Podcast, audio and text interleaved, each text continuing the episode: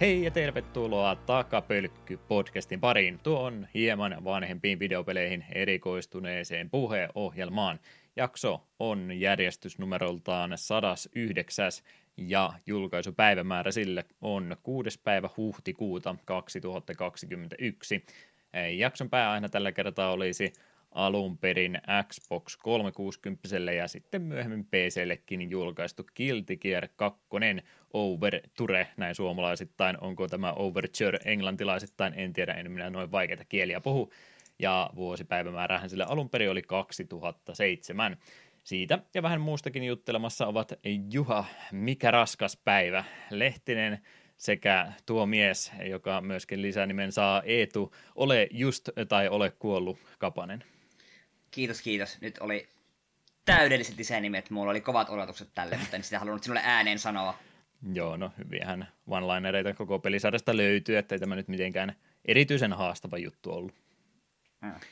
Tota, ei nyt itse tuosta pelistä se enempää puhuta, täytyy vaan mainita siitä, että on aika mielenkiintoinen genre-kombinaatio kyseessä, ja yksi niistä on tuo mopa, ja me ei ole oikeastaan mob, mobista sen enempää puhuttu missään vaiheessa. Johtuuko tämä sinultakin siitä, että ei ole lähellä sydäntä koko genre ollut? Joo, on tainnut jossain jaksossa joskus pikaisesti mainita, että muutaman kaverin kanssa sitä Heroes of the Stormia hakattiin pari iltaa. Mä en muista, olit sekin siinä porukassa mukana, kun sitä ei, pitkä aika. En valitettavasti ollut, mä en tiedä. Siis mä, silloin kun se tuli se ilmoitus, että tuosta olisi tuommoinen Lizardilta tulossa, että voisin nyt ehdottomasti kokeilla, kun tuttuja hahmoja ja muuta, niin mä en tiedä, minkä takia mä lähtenyt kokeilemaan sitä, oliko ne jotain muuta kesken vai mikä, ja teidän kokeilu taisi olla aika nopeasti ohitte. Niin... Joo, kahtena, olisiko silloin ekana iltana pelaat, että hei, tää on ihan kiva. Sitten toisena iltana, no jatketaan vähän, ja en ole varma, tuliko kolmatta iltaa koskaan. Et se oli just silleen, että se oli ihan kiva, mutta kenelläkään ei jäänyt semmoista polttavaa paloa, että on, tätä pitää pelata vaan just se, mutta ehkä välillä, ja sitten se vaan jää, että kukaan ei jaksanut ennen kysellä, että pelataanko sitä vielä. Ei siinä mitään vikaa ollut, ja mä oon aina just ajatellut, että mopat vois olla ihan kivoja, jos olisi semmoinen sopiva kaveriporkkinen kanssa pelata, koska randomien kanssa en suostu pelaamaan mobia, en, en mistään hinnasta. Hmm. Me on kuuluvan kauhutarinoita. Joo, no vähän varmaankin tämmöisiä lifestyle-pelejä myöskin, että siihen sitten kun vauhtiin pääsen, niin siihen pitäisi, tai ei pidä, mutta että siihen tekee mieli niin paljon aikaa sitten pistää kiinni. Ja kun tuota ikääkin tulee koko ajan lisää, kun me ollaan ikäloppuja JRPG-hahmoja tässä 30 tällä puolella, niin se, että milloinka semmoisia hetkiä saaka, että viisi ihmistä yhtä aikaa tämmöistä peliä olisi pelaamassa, ja sitten kun joku viidestä haluaisi vähän enemmän panostaa tai muuten vaan eri tasolla pelata, niin ei se yleensä oikein sitten osu enää kohdallensa. Kyllähän noita vielä omankin ikäluokan ihmisiä, jotka kovastikin näitä pelaa, mutta ne on sitten aloittanutkin jo vuosikymmen sitten. Mm. Mitä muuten tulee tuohon ikäloppuihin JRPG-hahmoihin. Vähän nyt joudun varastamaan PPCltä, mutta siellä tuli puheeksi, että FFXn Auron on 35-vuotias. Joo, mä kuulin sen kanssa. Oli, että oli, no, kyllä. Tuli, pieni ikäkriisi tuli, tuli, että tässä parin vuoden päästä niitä rupsahtaa ulkona aika pahasti. Mm. No, ei muuta kuin kylpytakin vaan vedät päälle ja toista totta. kättä vähän roikutat sieltä ulkona, niin siinä on kuule cosplay valmiin. Itse on totta. Kyllä vain. Ei varmaan mopista sen enempää, koska en ole itsekään niitä sen enempää pelaannut. Mä oon League of Legendsin nimimerkin varannut kaksi kertaa ja se on tainnut molemmilla kerralla mennä vanhoiksi. kerran pelasin tutorialin silloin joskus vuosikymmen sitten ja siihen on jäänyt se omaakin pelaaminen. Joo, olisi se kiva varmaan pelata porukalla, mutta niin paljon muutakin olisi kivaa pelata porukalla ja aikaa on edelleenkin se 24 tuntia päivässä. Ehkäpä siis jotain muuta, kuten vähän tämmöisiä vanhempia pelejä, paljon hauskempaa. Mm, kyllä. Jes, jes. Meillä tosiaan yksi väliviikko oli ekstraa tuossa välissä, niin täällä on juttuakin kovasti tuntunut kertyvään, tai sulle lähinnä. Mä en näköjään tehnyt yhtään mitään, mutta sulla täällä on kauheasti tavaraa, niin pitäisikö me lähteä asioita vaan purkamaan vauhdilla, että me päästään joskus poiskin täältä? Joo, en sen enempää rupea purkamaan, miksi oli tämmöinen väliviikko. Sanon vaan, että oli vähän sellainen, semmoinen tilanne, että tarvitsi vähän hetkeksi ihm- ihminen lomaa arjesta. Siis 109 jaksoa ja nyt niin tarvitsisi jotain väliviikkoja pitää. Aika, aika kohtuutonta. Jo, mie, mie tiedän, että olen pahoillani, että tämä toistuu seuraavan kerran jaksossa 1009. Hmm. Hyvä, että sinne asti kumminkin jatketa. Totta kai. Joo, mainitaan nyt ekana se tärkein, eli Monster Trainin lisäosa Last Divinity tuli ulos. minulla ei ole ollut aikaa pelata sitä hetkeä sekuntiakaan, en, ei ole ollut tilaisuutta istua tietokoneen edessä sitä pelaamassa. Se on harmittanut, mutta toisaalta se on ollut semmoinen, että sitten kun mulla sitä aikaa on, niin siinä se, siellä se odottaa jo valmiiksi asennettuna. Ah, sit, sitten, sitten, sitten juna kulkee taas. Tiedätte, että mistä tulen puhumaan niin sitten seuraavat kuukaudet. Ja ehkä sit sen takia on hyvä, että mulla on nyt kaikkea paljon muuta mistä puhua. Ah, ja sivuhuomioon vielä. Iisakin Repenten se tuli myös ulos. Olen harkinnut sitä, että kesällä pitäisi tulla se Switch-versio, tai Switch-version tulla se ulos, ja myös Switch-versio on varmaan pelannut kaikkein eniten, niin varmaan odotan sen kanssa sinne asti. Se kuulostaa tosi pahalta, koska silloin on tulossa myös Guilty Gear Strive ja hmm. FF7 remakein se ihme Pleikka 5 update ja tämmönen, mutta haluan mieluummin odottaa, että pelaan Repentancein sitten Switchillä. Ja, mutta sitten ihan näihin varsinaisiin pelailuihin.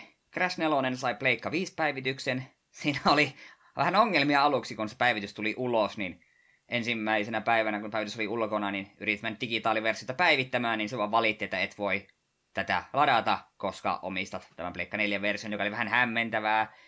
Ja Activision aika nopeasti Twitterissä oli laittanut, että joo, olemme tietoisia, että digiversion päivityksessä on ongelmia ja tutkimme asiaa aktiivisesti. Siitä seurasi kaksi vai kolme päivää täydellistä radiohiljaisuutta, kunnes yhtäkkiä niin, että ai niin joo, tämä on muuten nyt korjattu. Et se vähän hämmenti, että sait vedä aktiiviset tutkijat asiaa ja silti meni kolme päivää päin laittaa vaan asia kuntoon, koska me oletaan, että se ei varmaan mikään kovin iso juttu voinut olla, kun se ilmeisesti pari muunkin pelin kanssa ollut samalla, samaa ongelmaa, jotka on yleensä hoidettu nopeasti. Mutta sen eliltä on Crash 4 hakkailu Pleikka 5 version myötä ja en graafisessa ulkoisussa näe hirveästi eroa. Ja muutamassa kohdassa tuntee sen, mikä se haptinen ohjaus juuri on. Että Cortexilla pelaat esimerkiksi kun ammut sillä niin tunnet, että se niin kun vastustaa se liipasin vähän samalla tavalla kuin miten joku aseen niin liipasin, joka on ihan kiva pikku juttu. Mutta isoin juttuhan tuossa vitosen versiossa on se, että lataustauot on ihan minimaalisia. Että se kerkee latausta paljon tuijotella ja se tekee pelaamista tosi kivaa. En ole vielä pelannut läpi asti, mulla on viimeinen maailma itse asiassa ilmeisesti pelaamatta.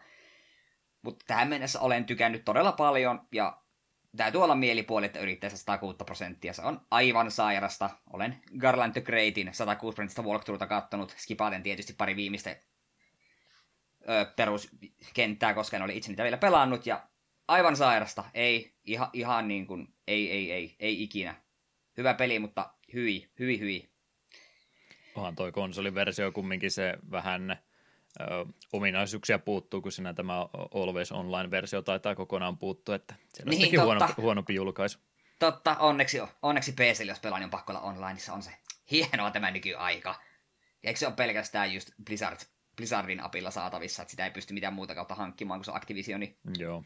Ja en, on. Sitten jos koko patlenetti on alhaalla, niin sitten ei pääse yksin peliäkään pelaamaan.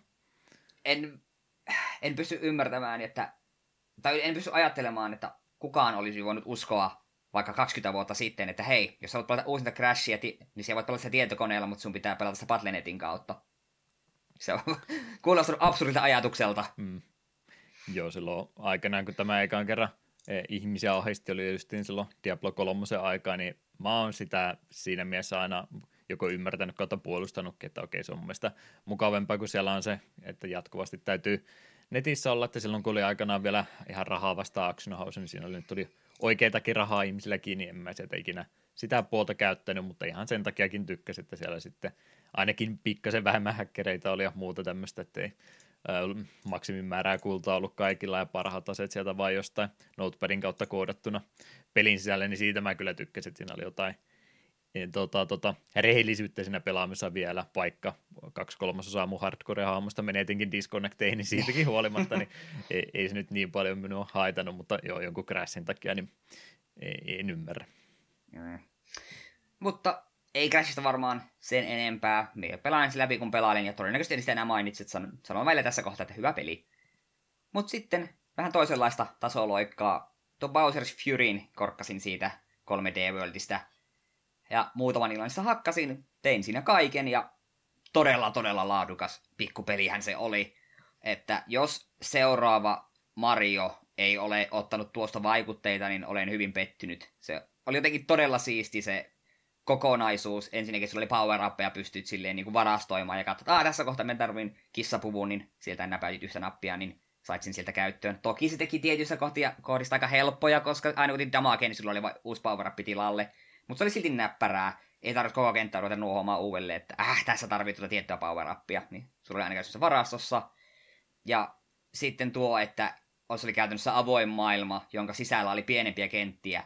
Niin, se oli tosi kivaa. Ja sitten pystyt tekemään sitä, että oot yhdessä kentässä ja oot silleen, okei, no täältä on nyt käytännössä tehty kaikki, tai en nyt jaksa täältä tehdä enempää, niin sieltä te hyppäät vaan ihan mihin suuntaan tahansa vaan pois sieltä kentältä veteen ja uit seuraavaan kenttään, niin silleen niin kuin lennosta vaihdot, että mitä sinä teet. Tai jos näet kaukaisuudesta, hetkinen, mikä pikkusaari tuolla on, niin unohdit mitä tekemässä ja saman tien syöksyt uuteen suuntaan kuin potvissa konsonaan.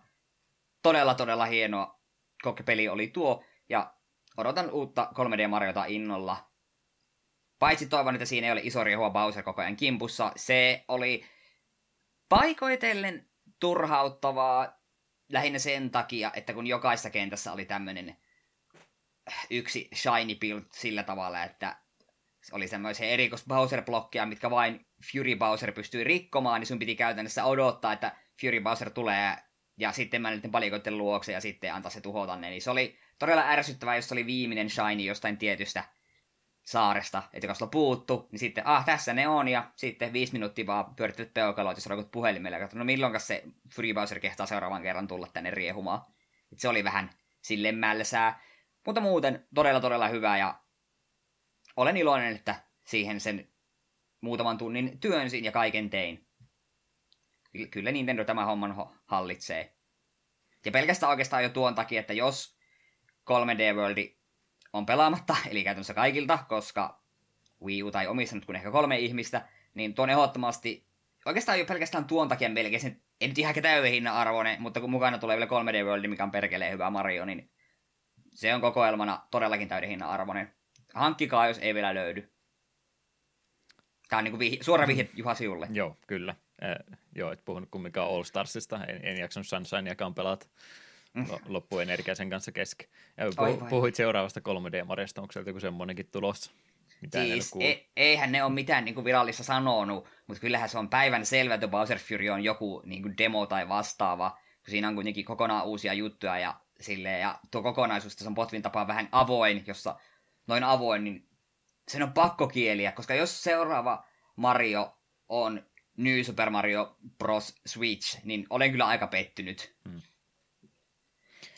Niin, saa sitä jännityksellä odottaa, että vieläkö sieltä Mario-pelejä tulee, että onhan ne nyt ollut kyllä aika, aika semmoisia tuntemattomia tapauksia, ei ole varmaan hirveästi myynytkään, niin, niin. Saa, saa sitä vielä jännittää, että tuleeko sieltä vielä yhtä.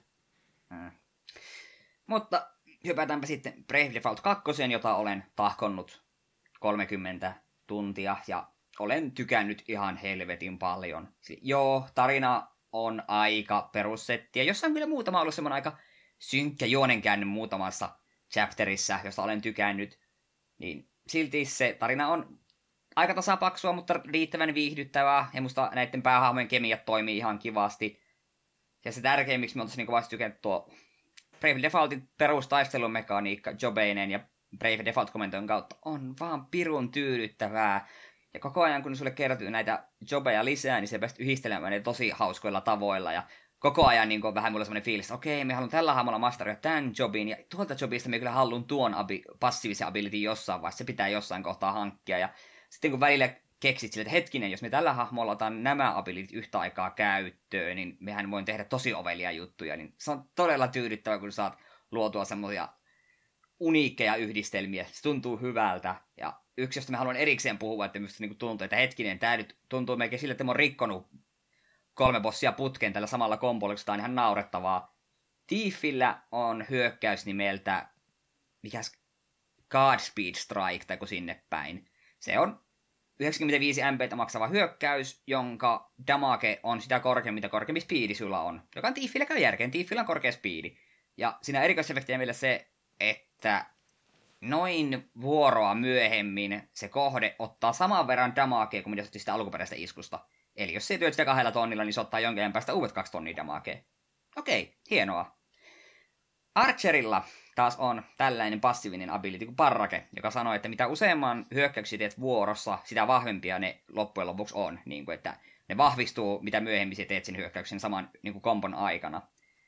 Me masteroin yhdellä hahmolla Thiefin ja hyppäsin Archerin, ja jossain kohtaa me niin keksi, että hetkinen, tämä Godspeed Strike on todella tehokas. Mehän on teoriassa käyttäisi neljä kertaa vuorossa. Ja ne kaikki tekee niin kuin käytännössä tupladamagea. Ja mulla on hahmo, jolla, jonka mä oon tosi pa- paljon tehnyt sen kaikki hommat niin, että se on tosiaan paljon speedia ja critical chancea. Koska jos se krittaa se hyökkäys, niin myös se tuleva damage krittaa. Niin lopputulos oli, että pari seuraavaa bossia, joten HP oli 30, 40 000 tienoilla, niin me odotin, että se vastustaja on semmoista, okei, nyt sillä se ei ole defenda tai mitään, nyt me tällä mun Thief kautta Archerilla hyökkään neljä kertaa, teen joka kerta tämän win, uh, Godspeed Strikein, ja katos, se teki pelkästään näillä niin hyökkäämällä neljä kertaa, niin 5 tonnia damakea. Ja se sama bossi ottaa tois 5 tonnia damakea tuossa vähän ajan päästä. Se trivialisoi muutaman bossin aika tehokkaasti, kun ne vähän niin kuin melkein skippas faceja, kun ne otti niin paljon damakea, että ne ei niin kuin kerennyt muuttua vahvemmiksi. Ne oli vasta, ah, kyllä tulee just sinne puolessa yleensä HP, että oi oi, nyt, nyt pitää ottaa vakavasti, ja sitten tulee se jälkimmäinen damake, ja sitten se kuolee, että kiitos kun kävit. Täytyy ottaa vakavasti, ja sankarit sanoi, että sinä olet jo kuollut tässä kohtaa. Kyllä. Mitä kummaa ja räjähtää. Kyllä. Tämä oli kyllä viimeisin bossin vastaan tappeli. Siinä oli kaksi kohdetta ja siinä väliin kävin vähän liian itsevarmaksi, koska yritin samaa kikkaa ja toinen näistä hahmoista totesikin, että ai se tarkoitat mun kaveria. No mie lyösin sinua joka kerta, kun sä teet, niin, niin sitten minun pehmoinen Archer Parkadi kuoli ennen kuin se kerkesi hyö, hyökätä enempää kuin kaksi kertaa sillä iskulla, niin sitten piti vähän harkita strategiaa uusiksi. Ja muutenkin olen kyllä harkinnut, että pitää nyt vähän ki- varmaan luopua tiifistä subjobina ihan vaan sen takia, että mie voisin hoitaa bossitappeluita muillakin tavalla kuin tällä Godspeed Strikeilla. Mutta suosittelen, Tifi on hauska klassi kuitenkin, että muistakaa tämä. Ja on sillä muilla muillakin klasseilla, jos siellä lähet abiliteja ja passiivisia yhdistelemään oikein, niin saat tehty tosi hassuja kompoja. Ja on, aina kun saa uuden jobin, niin heti mie katsot, mitä tältä voi saada, kenelle mie haluan tämän ensimmäisenä, ja muutenkin koko ajan niin kun opettelen, aina kun masteroin jobin, niin hyppään näillä hahmoilla seuraaviin. Vähän totta kai miettiä sille, että tämä on mun pääsääntöinen niin support-maagi, tämä on mun pääsääntöinen damage kautta hi, niin kuin, tai damage-maagi, tämä on minun nopea jäbä ja tämä on minun niin kuin DPS. Mainio mainio peli ja olen kuullut huhuja ihmisistä, jotka pelaa tuota peliä silleen, että ne etsii hahmoilleen yhdet jobit ja pysyy niissä. Te olette väärässä, te pelaatte peliä väärin, menkää itsenne ja hävetkää.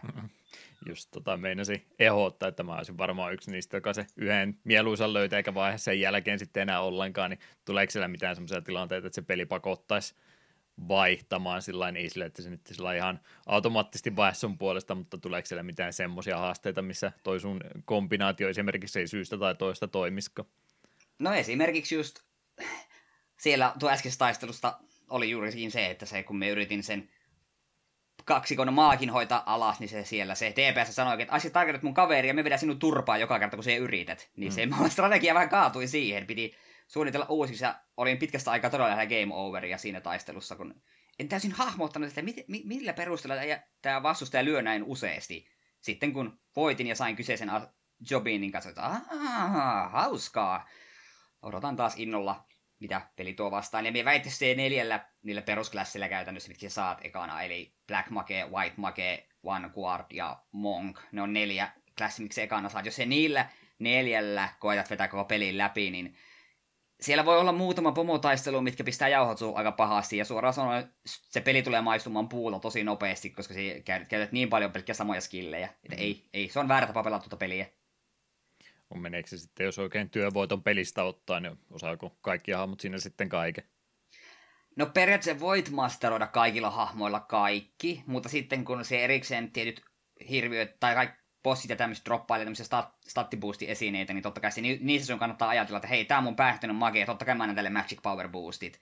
Ja kun sit sulla voi olla kuitenkin käytössä kerrallaan yksi main jobi ja yksi subjobi, että sub, subjobissa sä saat niinku sen ne erikoishyökkäykset ja main jobista niinku kaikki hyödyt. Sitten sulla voi olla viisi pass- passiivista abilityä, ja kun pelissä on yhteensä niin käsittämätön määrä klasseja ja jobipointteja, tai siis, tai siis niitä passiivisia abilityjä, niin sieltä pystyt tekemään silleen se niinku hahmoa, että tämä hahmo voi yhden taistelun aikana te- hoitaa näitä kaikkia jobeja, että se pystyy vain hoitamaan kahta kerrallaan.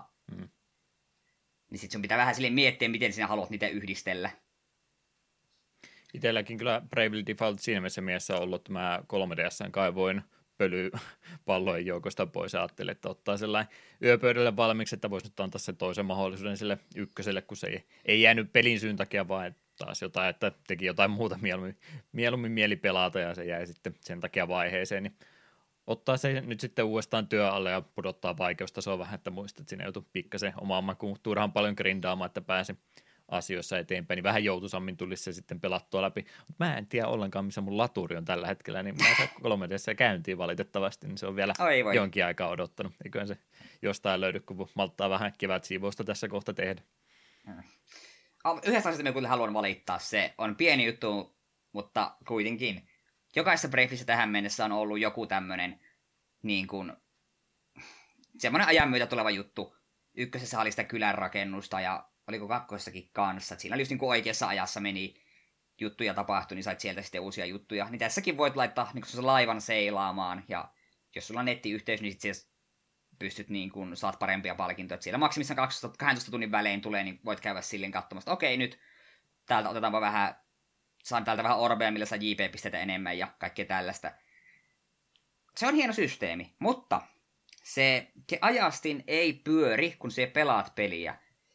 Niin se uskoo, että ah, okei, tämä on pelkästään kun peli on poissa päältä. Ö, ei. Jos sinä haluat, että se ajastin kulkee, mulla kesti hetkeäkään tajuta, että miksi me, tämä aika ei mene mihinkään, että miksi me en saa yhtään mitään, vaikka me ollut päivän pelaamatta tätä peliä. Hmm. Sun pitää olla peli niin kuin silleen käynnissä, sille siis se peli olla käynnissä ja Switch sitten lepotilassa.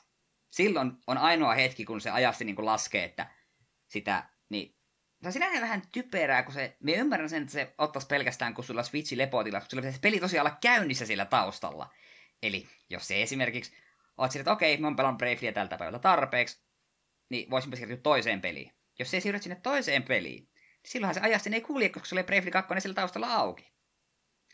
Eli yksi viimeisiä asioita, mitä me joka ilta niin tee, että kun lopettelen pelailla, että okei, tänään en pelaa mitään, niin me otan Switchin, me käynnistän Bravelin, voidakseni pitää sen käynnissä ja laittaakseni Switchin lepotilaa, että aamulla saa mahdollisimman paljon niitä boostiesineitä. Niin mm. se on vähän sille, why? Koska mun mielestä se DSL toimi ainakin ihan vaan, se ajastin juoksi koko ajan.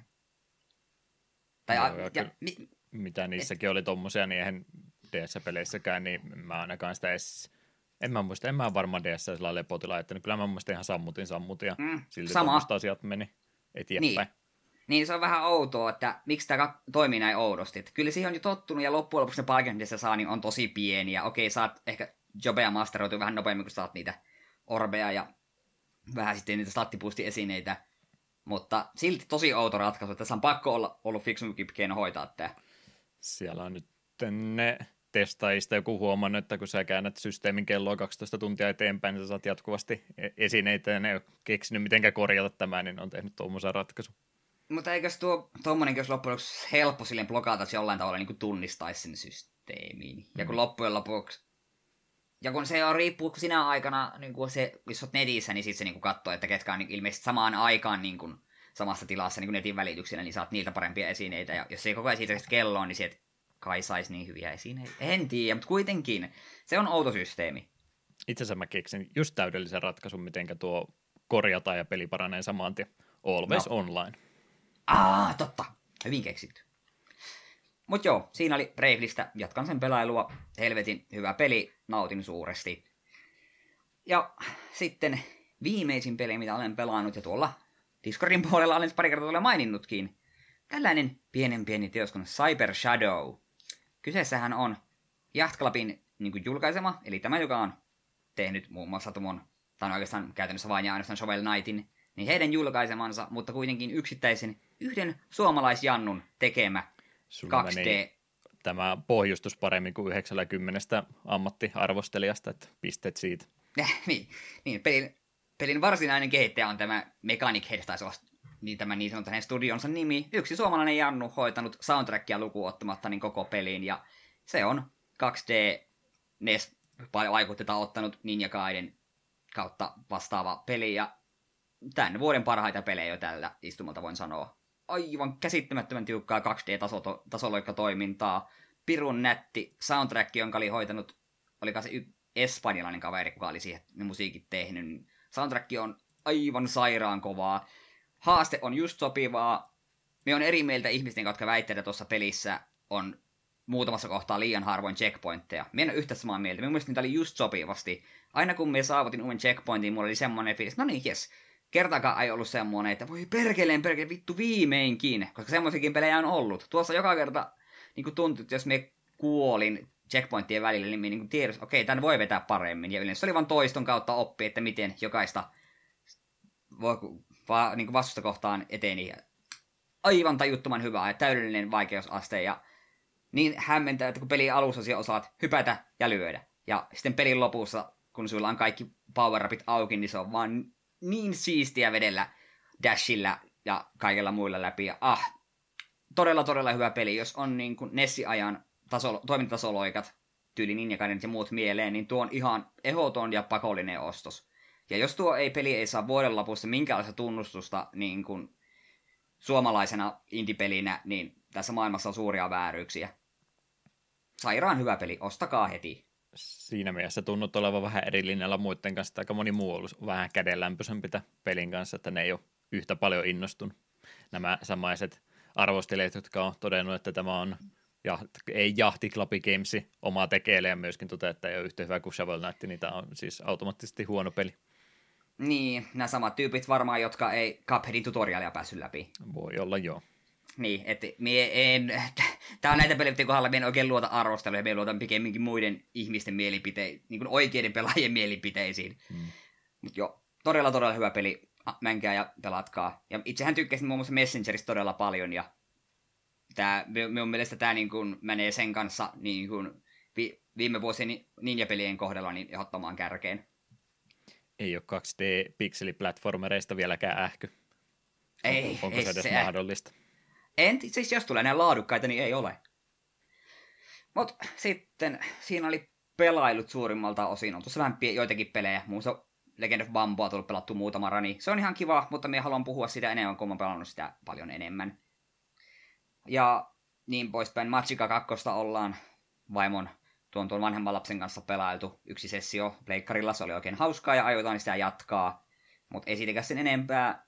Sen sijaan katsomispuolta me en halua puhua teille siitä, että ollaan vaimon katsottu tosi paljon Temptation Islandia. Mennään sen, mennään sen asian ohi, annetaan asian olla. Mä, ja sitten... Mä vaan tota, mä katsoin, triggeröidyn niin monta kertaa, kun mä edes näen sen mainokseen kanssa. Yksi, yksi on siinä, että hän vetää pakaan aivan sekaisin. Mä, mä haluaisin olla semmoinen ihminen, joka vaan tulee paikalle ja sanoo, että mä, mä ajattelin vaan tulla pistää pakaa ihan sekaisin. No mietin se joka kerta, kun mä pelaan Magicia. Se on. Mutta joo, ja no sen lisäksi nopea mainita tämä suomalainen ihme kisailuohjelma Suurmestari on ihan viihdyttävä. Siellä on, se on ihan hauska sellainen kevyt ohjelma ja siinä kanssa on saanut nauraa. Ei siitäkään sen enempää, koska haluan puhua paljon enemmän Faulty Towersista. Sanooko nimi sinulle yhtään mitään? Ei, mä vaan katselin, että onko sä typottanut tämän koko nimen. Eh, en ole. Ö, sanooko sulle mitään tämän kyseisen TV-ohjelman suomenkielen nimi Pitkän Jussin Majatalo? Olen varmaan jotain kautta kuullut, mutta ei vieläkään. Joo, no, tämä oli minultakin mennyt tosi pitkään ohi, mutta sitten se jossain hyppäsi silmille, että hetkinen, tämän on, niin tämän sarjan on luonut ja myös pääosaa näyttelee John Cleese, hmm. yksi pyy- kovimpia pyyttoneita, ja hänen toinen sarja on Connie Booth, Johnny, John Cleesein vaimo, sen aikainen vaimo, ja myös näyttelee yhtä, yhtä roolia.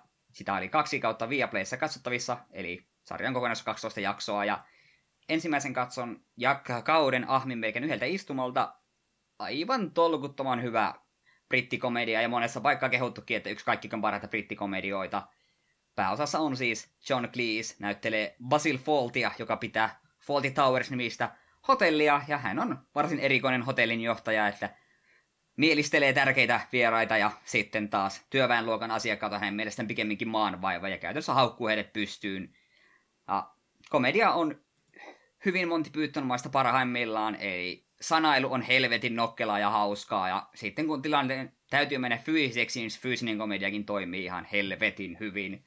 Että tuo niin kuin kaikin puolin tuntuu siltä, että joo, tämä on niin kuin Monty Pythonia ei ihan niin älyvapaana ja sekopäisenä, vaan silleen tiivistetympänä, että jos Monty Python hahmo pitäisi hotellia, niin se olisi tällaista, ja se on aivan tolkuttoman hauska sarja. Etenkin Gourmet-illallisjakso on ilmeisesti aika monessa paikkaa mainittu yksi kaikkein hauskimmiksi jaksoissa ikinä. Se on monia tilanteita tapahtuu yhden Gourmet-illallisen aikana. Ja suosittelen lämpimästi, jos yhtään Monty Python uppoaa, niin Fawlty Towers on ehdottomasti kattomisen arvoinen. Viaplaysta löytyy.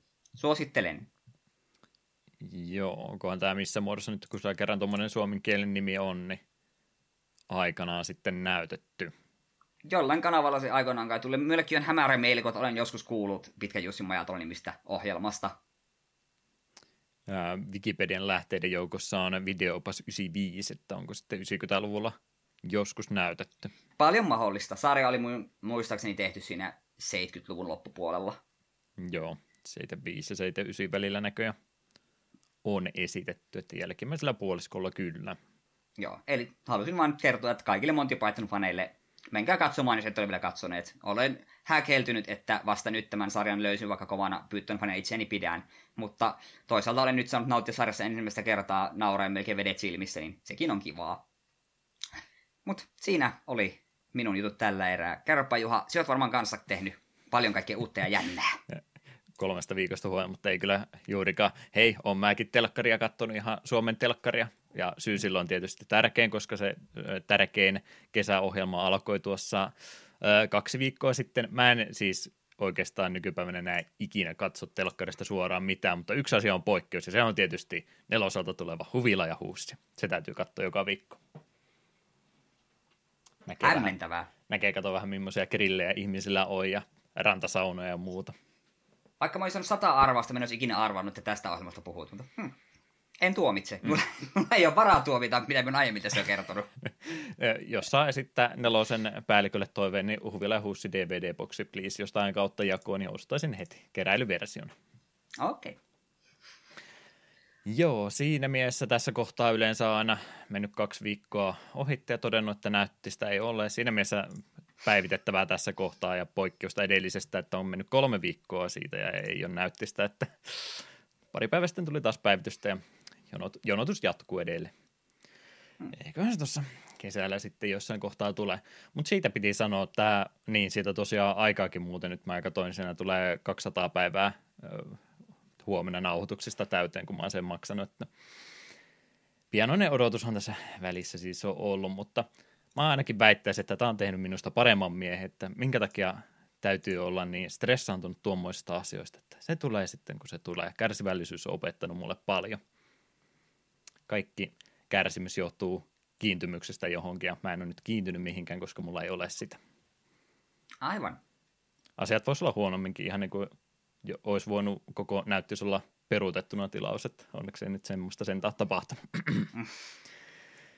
Mutta joo, toi odotus on, on, on tehnyt minusta vahvemman, mutta mä tulen ainakin väittämään, että sitten kun tuo odotus päättyy, niin tätä odottamisen eh, mukavaa tunnetta niin tulee ikävä. Niin mä ajattelin eh, luoda tässä kohtaa välisegmentin ja pitkäikäisen semmoisen itse asiassa 36-osaisen odotuksen itselleni. Sä ehkä osaat numerosta päätellä, mihinkä tämä johtaa, mutta vuoden tauon jälkeen olen nostanut itselleni Displayn MTG-kortteja, ja oh. mä ajattelen kiusatella itseäni siten, että mä avaan yhden per nauhoitusjakson, eli 36 jaksoa tästä eteenpäin, mikä on noin vajaa puolitoista vuotta, niin mitä veikkaat, pystynkö mä tämmöisen saavutuksen? Mä avaan vaan yhden kerralla.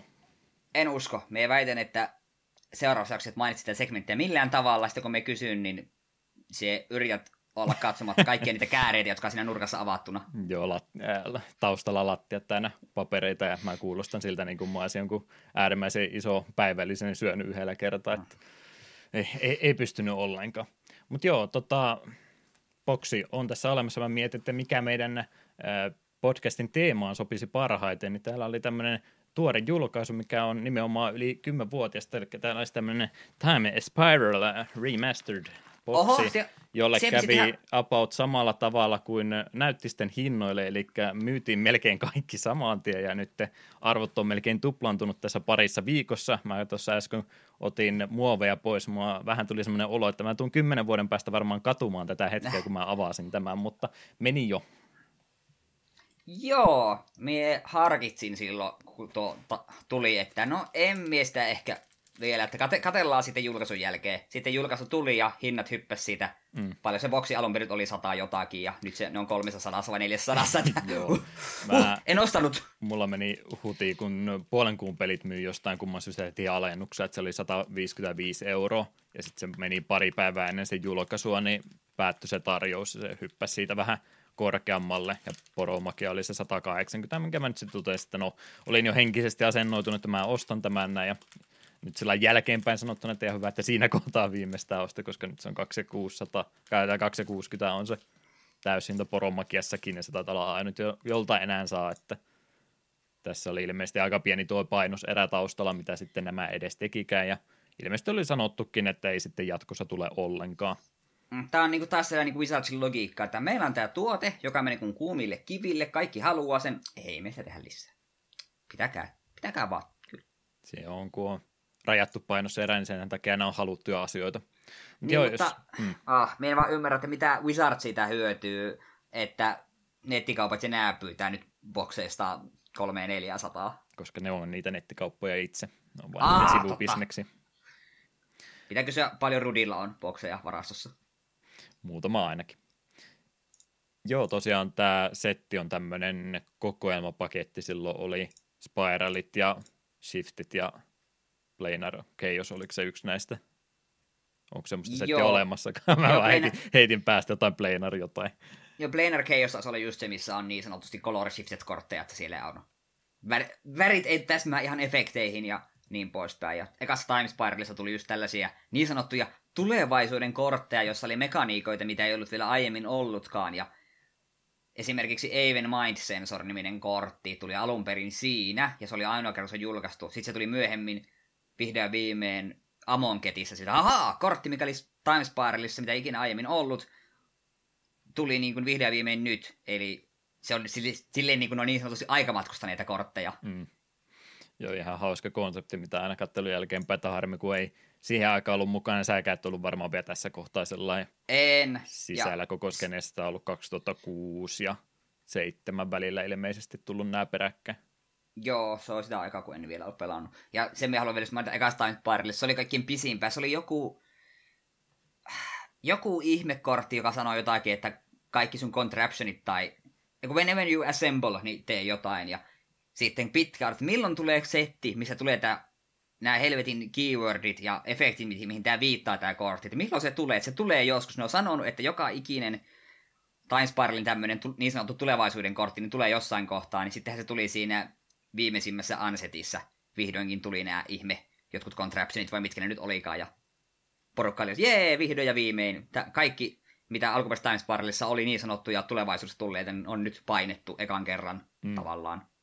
Niin kai siellä vielä semmoisiakin on, mitä ei ole ikinä nähty. Minun mielestä ei, musta se oli viimeinen. Ah, just se. Okay. En ole kyllä varta. Ainakin semmoinen mielikuva oli, että se kun tuli, niin se oli iso juttu. Hyvin huonosti kuuntelin, koska mä tuijottelin näitä kortteja täällä on niin innolla läpi, että se kumminkaan näistä kommoneista ja muista halua se enempää kuulla. En. Haluan kyllä ke- sitten kuulla, että mikä sulla on siellä se, jos tulee niillä vanhalla freimillä, koska sillä tietyt kortit, jos tulee vanhalla freimillä, niin ne on aika Joo, arvokkaita. se on se erikoisuus tässä, että ei se pelkästään, että tämä on käytännössä kolme settiä puristettuna yhteen. Ei siellä tietysti kaikkia niitä kortteja ole kolmesta setistä, mutta valikoituja juttuja sieltä uudestaan nyt printattuna. Mutta, mutta se erikoisuus siellä kanssa on, että siellä on tosiaan näitä time kortteja, missä on sitten tämä vanha frame laitettu joukko. Ja sitten siinä on vielä se vaihtoehto, että kun sulla on time shiftattu kortti vanhoilla frameilla plus se olisi foili yhtä aikaa, niin niitä on aikanaan ollut niin vähän ja nyt tämä on niin kuin varmaan ainut ja viimeinen kerta, kun niitä tulee uudestaan enää foilina, niin siellä on oikeasti, siis nyt on ihan lottokortteja lottokortteja, että ei muistella mitään Amonketin näitä, mitä ne olikaan nyt siinä niitä. Uh, invocationit. Niin, että ei me mitään tommosia muistella, koska täällä voi olla jotain Totsiisia ja tämmöistä, joka olisi time shiftattu foilin, niin se on jotain 300-400 euron korttia, että nyt olisi ihan niin arvotavaraa joukossa. En usko, että se pelkästään sen takia näin arvokas setti, että se on toi painoserä ja muukin, mikä siihen vaikuttaa, mutta että jos niitä semmoisia lounaskuponkia on uudesta MTG-setistä halunnut lähteä pullattamaan, niin tässä olisi se tilaisuus ollut. Mutta ei ole enää, koska ette te todennäköisesti enää mistään tämmöistä saa fiksu hinta. Mm. Miksi edes avaan tässäkään nyt? Mutta joo, siellähän siis on niitä time shiftattuja kortteja käytännössä ö, uudemmistakin seteistä, että ne on käytännössä tehnyt sitten eri tuon taiden, taiteen siihen sisälle, sen vanhan framein sisälle, vaikka se mm. kortti voisikin vähän myöhempi time shiftattu kortti olla. Kommonina, ei kun mikä uncommoni on tuo tuossa välissä, niin täällä löytyy Spellbursti, sininen spelli, Sudden Death on täällä myöskin, ja Galsifirm Pools on täällä joku ländi. Rare en tiedä, ei tai mikään. Hirveän tärkeää olla Extirpate-niminen yhden mustan manan instanttispelli. Öm, en muista mitä tekee, mutta muistan kyllä kortista kuulleeni. Split second, joku keywordi tässä on mukana ja jotain graveyardia tarkoitetaan. Joo, split second on semmoinen, että kun pelaat sen stackiin, niin siihen ei voi vastata. Okay. Se kun tulee, niin stacki tyhjenee, kaikki tapahtuu heti. Sitä ei voi counteroida ja kukaan ei voi siihen enää mitään muuta abilitya pelata stackin päälle. Split second on varsin voimakas efekti. Siksi, siksi on vain varsin rajallisessa määrässä kortteja. Joo käytännössä siis toimii, että vastustajan graveyardista valitaan joku kortti, joka ei ole Basics Land, ja kaikki semmoiset kortit, mitä on graveyardi kädessä tai oikeastaan missä tahansa muusta, aina siis kirjastossa, niin ne eksaalataan samanti. Kaikki saman nimiset. Ei siis auta meitä ollenkaan jossain Commanderityyppisessä formaatissa, missä on yksi vain. Mm. Time shiftattu kortti on Lilianas Triumph, instantti myöskin musta. Me hetkeä kun tätä Lilianaa, Mä olisin varmaan pitänyt jotain isompaa meteliä, tai Lilianaa olla koko setissä ollenkaan Sitä me, me, me rupe, nopeasti pitäisi kelaamaan, että mikä Liliana tässä setissä mukaan oli. To, veikkaan, jos Liliana of the Veil olisi sellaisella vanhalla frameillä, niin se olisi vähän semmoinen hmm. rahalappu. Yksi musta tosiaan, ja jokainen vastustaja uhraa yhden keretuun. Ja jos mulla olisi ollut Liliana Walkerina itselläni pöydällä, niin sitten olisi myös joutunut diskardaamaan kortin. No, monta, monta manaa se oli? Yksi ja yksi musta. no, ei, ole, ei, ei ole huono. On monia esim. Commanderissa dekkejä, mitkä halu- tykkäävät pistää ihmisiä säkkäämään juttuja. Ja etenkin sitten on semmoinen pakka, mikä hyötyy siitä, että sä- säkkää asioita. Niin... Koplin tokeni oli lopussa. On, uh, on se hienoa. äi. No niin, 1 kautta 36 ja katsotaan sitten tuossa ensi syksynä, että mitä sieltä viimeisestä tulee. Tämä ei siis ei ensi syksynä, vaan sitten seuraavana syksyn. Tai ehkä vähän aikaisemmin. Tämä on siinä mielessä kyllä hyvä idea, koska siinä saattaa olla, että se ihan viimeisten boosteri, kun sä avaat sen jonkun, ju, ju, just jonkun vanhan framein Chalice of the Voidin tai jotain Tarmogoyfin tai tällaista, ja sitten että aha, tällä lapulla on arvo vähän noussut tässä vuoden, var- vuoden aikana. Tai laskenut, jompikumpi. No, Mie en usko, että Tarmo tai Chalice tulee ikinä tippumaan hinnoissa. No, Time Spiralin boksi menee nyt tonne hyllylle takaisin. Katsotaan ensi viikolla uudesta, jos me ensi viikolla nauhoitetaan. Koitetaan varmaan ottaa Kyllä. tuossa aikataulussa kiinni, mutta jos ei, niin ilmoitellaan asiasta. Jep. Joo, muutenhan mulla nyt ei niin hirveästi ole kerrottava. Huvila ja Hussi on tärkein sarja ikinä. Ää, sä et ole kuullut mun puhua vaan puhelinpelistä pitkään aikaa mitään. Sä oot varmasti olettanut, että mä oon luovuttanut sen suhteen. Ei pidä paikkansa. En ole, jep, en ole olettanut. Joo, 205 tuntia takana. Mutta se ei ole siis semmoinen peli, että mä tuijotan sitä pelkästään, että mä oon nimenomaan Juju Hakushoa tai jotain tämmöistä kattellut siinä samaan aikaan. Että ei, ei ole todellakaan se, mihinkä se kaikki keskittyminen on mennyt. Että se on siinä jotain muuta kattelessa ollut. Joo, oikeastaan siis nimenomaan tätä, mitä aina seuraavaan jakson tulee peliin, niin sitä on pelannut ja sitten kun tosiaan lupasin, että ai, ykkös Guitar Hero voisi vähän pelailla, niin mä oon sitä kanssa aina silloin tällöin kappaleen pari käynyt full kompottomassa välillä. Mä ajattelin, että tämä ykkösen Guitar Heron kanssa, niin tämä olisi niinku vain semmoinen tosi, tosi lupsakka juttu, että mähän vaan pelailen pelailen ja hoidan niin kuin ekalla yrittämällä kaiken, mitä mä halusinkaan tehdä, mutta öö, Tämä ei johdu edes siitä, että mä olisin välttämättä niin paljon huonompi kuin aikanaan, vaan siitä, että mä nyt vähän ää, aliarvioin tai yliodotin sitä, että kuinka helppoa Guitar Hero 1 pelaaminen olisi. Joo, siellä on siis ää, nuotitukset ja muut helpompia kuin mitä ne sitten myöhemmin oli. Että siinä mielessä on helpoin peli, mitä on pääsarjasta ikinä tehty, mutta mä nyt olisin vähän päästä taas unohtamaan, että miten sitä Guitar Hero 1 aikanaan pelattiinkaan. ei ole hyperspeedia ollenkaan tai tämmöistä, että saisi tota, sitä taustan nopeutta säädettyä ollenkaan, niin se oli pieni tottumiskysymys taas, että joutuu tällainen hitaasti pelaamaan tätä peliä ja kaikki nuotit on kauhean nipussa yhdessä, että menee vähän hämille, että mitä sieltä nyt oikein on tulossakaan. ohjain on aika lelu, mä unohin kuinka pieni se onkaan, pieni, tai no ei mullakaan nyt tietenkään liian pienet kädet ole, mutta kumminkin itse ohjaan tuntuu niin leluohjaimelta sitten varsinkaan myöhempi versioihin verrattuna, niin senkin kanssa oli pieni tottuminen.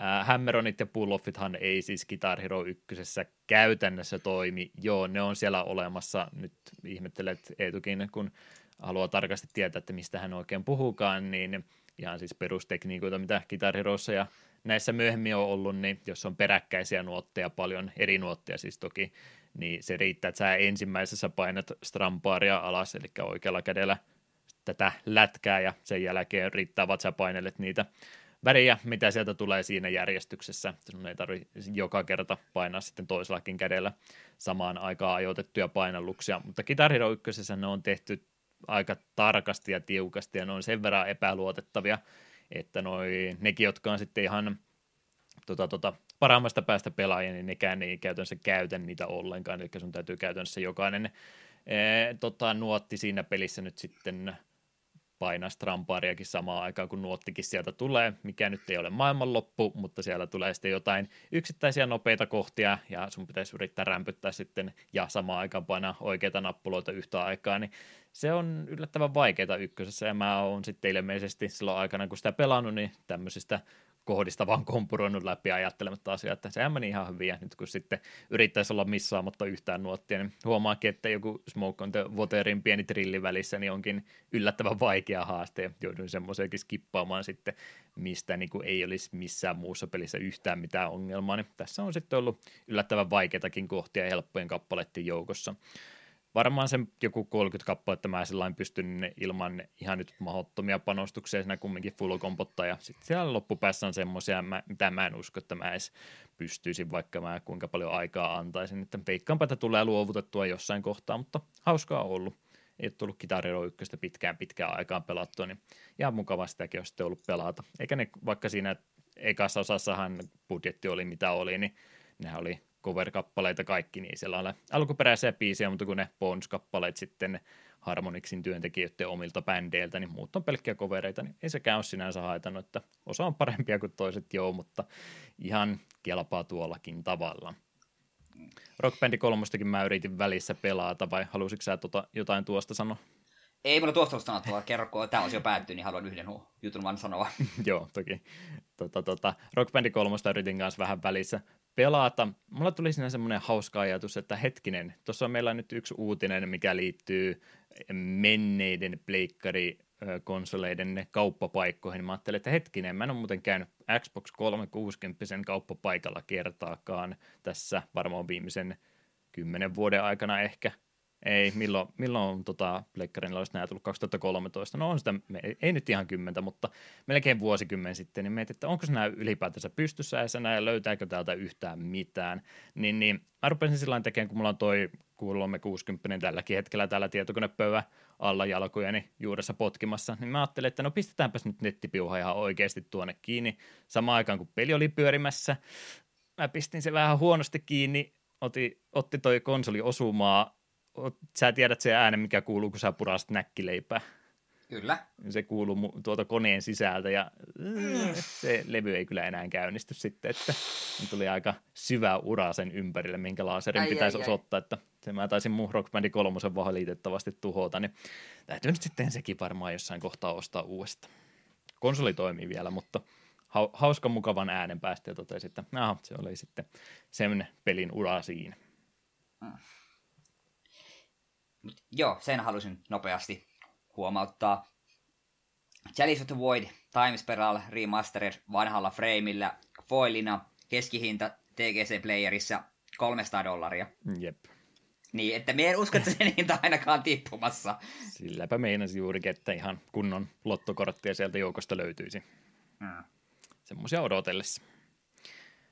Ja jos tulisi, niin mä kyllä myisin sen samaan tien. Sitten en tiedä mitä kautta, kun mulla ei ole mitään öö, MTG tai Cars Marketin näitä krediittiä tai muutakaan, niin uskoako kukaan multa semmoista ostaa, kun mä tekisin uuden tilin ja myisin kallentokorttia ikinä. No voit se joku kerta vaan kävellä johonkin fansulle ja silleen vaan, tässä olisi tämmöinen, että mm. paljon maksatte. Ja siellä tulee sitten näitä huutokauppa- ja kirppari TV-sarjan juttu, että paras mitä voin antaa, niin on 350.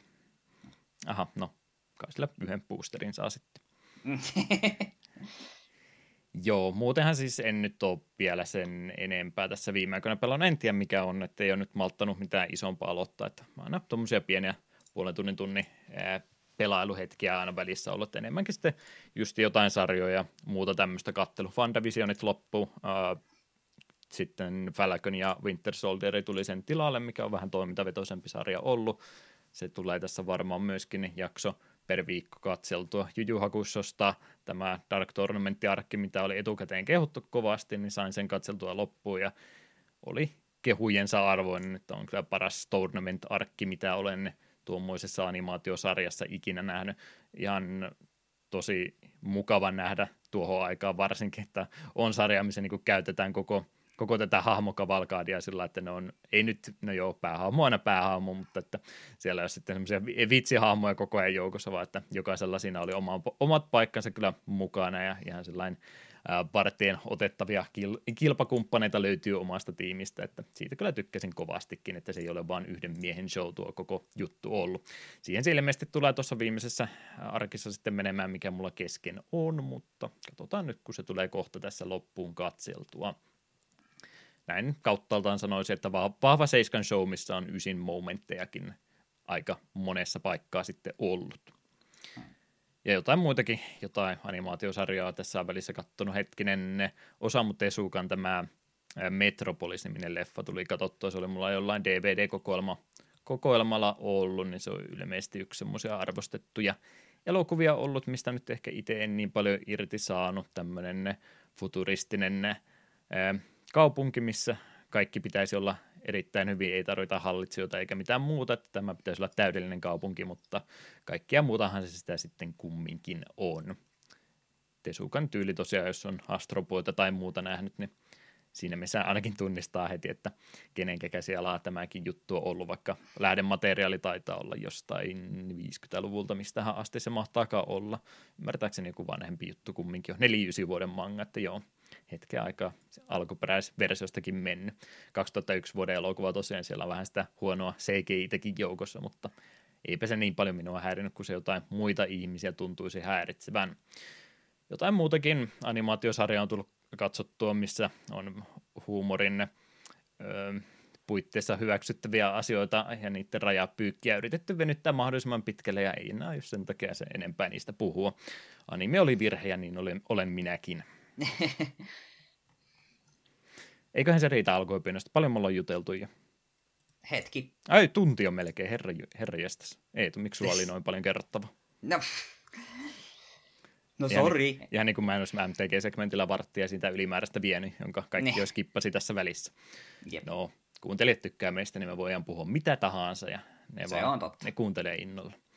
Joo, sitä, mitä varmasti kuuntelet, kuuntelee myös kiinnolla Guilty Gearin musiikki. Täällä olisi nimittäin aika kovaa settiä tulossa. Tässä kohtaa pahoittelen heti saman tien pelistä, josta tänään puhumme, eli Guilty Gear 2, niin löytyy, löytyy kyllä kovasti musiikkia, hyvinkin paljon menumusiikkia ja kaikkea muutakin, mutta eihän mä pysty niitä mitenkään käyttää, kun täällä on näin hirmusta settiä ja kovaa revittelyä joukossa, kuten muun muassa Master versus Master Teme ja sitten myöskin tuo Ravenin tunnari Wordless Sun Up of Clouds, mikä ei tule välittämättä ja välttämättä halusi, että se täytyy tässä soittaa, niin tämmöistä Ai. tulee koko setti olemaan, yrittäkää kestää, älkää tuhlatko kaikkia energiaa tähän kohtaan. En olisi halunnut edes voittaa taistelu Ravenia vastaan, olisi halunnut vain juosta ympyrää ja kuunnella tuota biisiä.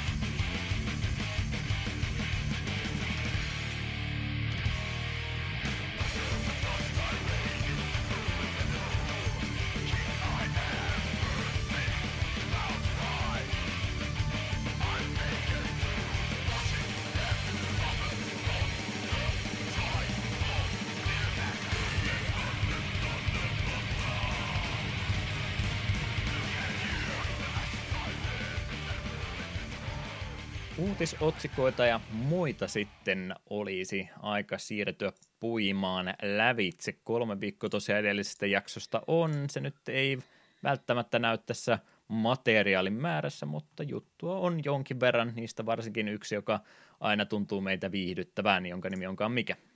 Tänä päivänä pelihistoriassa, eli mitä tapahtui ainakin kymmenen vuotta sitten. Mm, mä olin kirjoittanut viikko sitten jutut valmiiksi ja sitten todettiin, että lykätäänpäs jaksoa viikolla eteenpäin, niin kirjoitin sitten kaiken uudestaan ja tällä kertaa oli jotain mielenkiintoisempaa, mutta noin yleismäärältään tuntui olevan vähemmän vaihtoehtoja, mistä edes halusin mitään sanoa, niin vihdoin ja viimein mä oon onnistunut rajaamaan mielestäni sopivan määrän juttuja tähän kohtaan. Mutta, mutta 6. päivä 4. oli tosiaan meillä käsittelyssä tällä kertaa ja ei löytynyt 11 vuodelta eikä edes ympäriltäkään 10 vuotta sitten, vaan sain mennä 15 vuotta taaksepäin, että jotain mainitsemisen arvoista ainakin itselleni sieltä löytyi. Tänä päivänä 2006 vuonna nimittäin tuli tämmöinen ilmoitus, että Microsoft Studios oli ilmoittanut hankkineensa Lionhead Studiosin. Onko Lionheadista studiosta nimenomaan jotain sanottavaa? Olen tietoinen, että he ovat tehneet mainioita pelejä, mitä olisi kiva joskus käsitellä, ja on surullista, että Lionhead Studios ei enää ole pystyssä. Joo, Fable ja mitä kaikkea siellä sitten Black and White. on tullut, joo.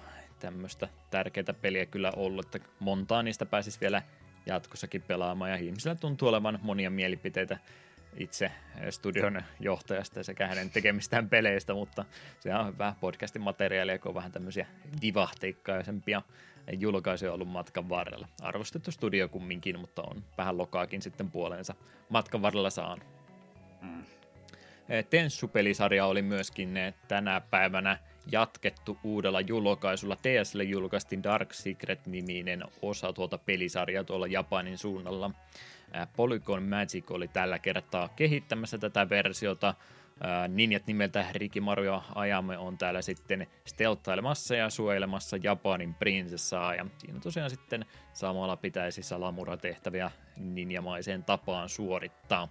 Kuvakulma nyt tosiaan konsolialustan takia on viety vähän eri suuntaan, eli nyt on apot tuolta yläpuolelta kuvattu niin kuin vanhoissa Metal Gear Solideissa konsanansa. Pelikuva pyörii siellä DS yläruudussa ja samaan aikaan sitten alhaalta löytyy kartat, inventaariot ja välivideotakin sinne puolelle on laitettu. Mä en ole syystä tai toista tenssuja sitten pelannutkaan ollenkaan. Muistan jo ihan alkuajalta Pleikkari ykköseltä, että siellä olisi semmoista ollut, mutta oliko sitten minun nuorille silmilleni liikaa tämä pimeys ja ikävät veriteot, että en uskaltanut ikinä lähteä kokeilemaan. Mm.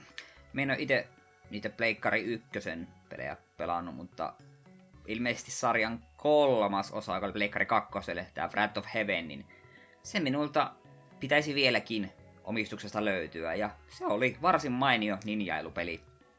Tykkäsin, ja kyllä mulle kelpaisi, jos tuo pelisarja vielä joskus jatkuisi. Ja kelpaisi varmaan myös, jos sitä Pleikkari 1 ekaa peliä ehdottaisi jaksoksi joskus.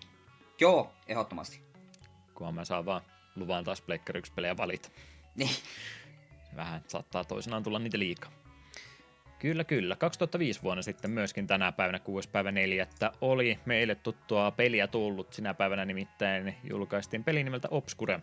Leikkari 2, Xboxille ja PC-versiokin siitä myöskin löytyy ja Pohjois-Amerikan julkaisu tuosta oli kyseessä. Hydrovision Entertainmenttihan tässä oli tekijänä, mutta miksi minun täytyy tätä teille kertoa, koska meillä on ihan tässä hiljattain jakso numero 104 ollut, kun Tohelotkin kävi täällä vieraana pelistä juttelemassa. Onko tunteet peliä kohtaan tässä välissä ehtinyt mihinkään muuttu? Minä muistista taisin sanoa, että se oli ihan jees ja minun mielipidet edelleen samat. Hmm. Kyllähän sen ihan mielellään pelaili. En kehu se enempää. ja ok. Mutta vieras oli parempi kuin itse peli. Ei sitten. Mä ajattelin, että sä, en, en, en, mä siis, ajattelin, sä rupeat kehumaan lisää Tohelottia. Siis mutta... en, en, en, siis ollut väittämässä vastaan. Ky- kyllä, Tohelotin kanssa oli kiva jutella. Hyvä. Sain painostettua sut sanomaan, mitä juuri halusinkin. Joo, 2004 mennään vuosi jälleen kerran taaksepäin, katsotaan tätä päivää. Sieltä löytyisi WarioWare pelisarjaa. Sinä päivällä oli nimittäin Mecha Party Games, jossa S-kirja on dollarilla kirjoitettu, julkaistu GameCubelle tuolla Pohjois-Amerikassa. Onko tämä nyt sitten toinen osa? Mä olin ymmärtänyt näin päin, että GPAlle julkaistiin ensimmäinen versio sitten, ja sen jälkeen tuli tämä näin. Intelligent Systems ja Nintendo R&D 1 siinä kumminkin oli taustalla. Joo, mä oon niitä miettinyt, vaikka mä nyt tota 3DS enää välttämättä kovinkaan aktiivisesti käytäkään, niin se viimeisin varjovarevo olisi ihan kiva vielä jossain kohtaa poimia, ennen kuin se nyt ihan mahdottoman arvokkaaksi heittäytyisi. Mutta en ole kyllä muutenkaan noita varjovareja se enempää pelaillut. Me on sitä Wiiin Smooth Movesia edenkin monin pelinä hakannut paljon. Se oli ihan, se on ihan hauskaa kohellusta neljän ihmisen kerran, kun sitä, sitä Wiimotea heitellään ympäriinsä ja välillä sitä käytetään norsun kärsänä ja välillä vaikka minä, niin se on, se on ihan hauskaa sekoilua. Joo, tässä samalla tarkisti vielä, niin on tosiaan on GPAlle tullut ensin tuossa 2003 tämä Minigame Mania nimellä ja sitten tämä GameCube-versio on tämmöinen, että siinä on ne kaikki samat ollut ja ilmeisesti jotain lisäyksiäkin siihen sitten on laitettu. Jeps, jeps. Kolme vuotta hyppäämme aikakoneellamme eteenpäin, tai tässä tapauksessa taaksepäin vuoteen 2001.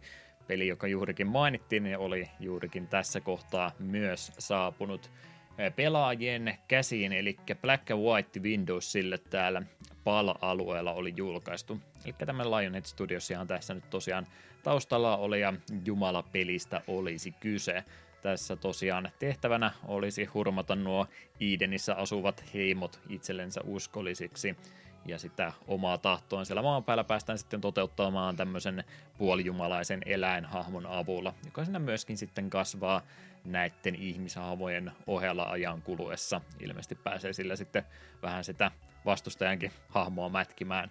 Älkää videon, mä tästä kattelin vai kenenkään ja totesin, että tämä olisi kyllä siihenkin aikaan oli semmoinen peli, mitä lehdissä seurasi kovasti ja vaikutti todella mielenkiintoiselta, mutta ei ollut tarpeeksi tehokasta konetta siihen aikaan, millä olisi tuota voinut lähteä pelailemaan ja sitä ei nyt varmaan sitten virallisesti ole jakelunkaan mitään kautta laitettu.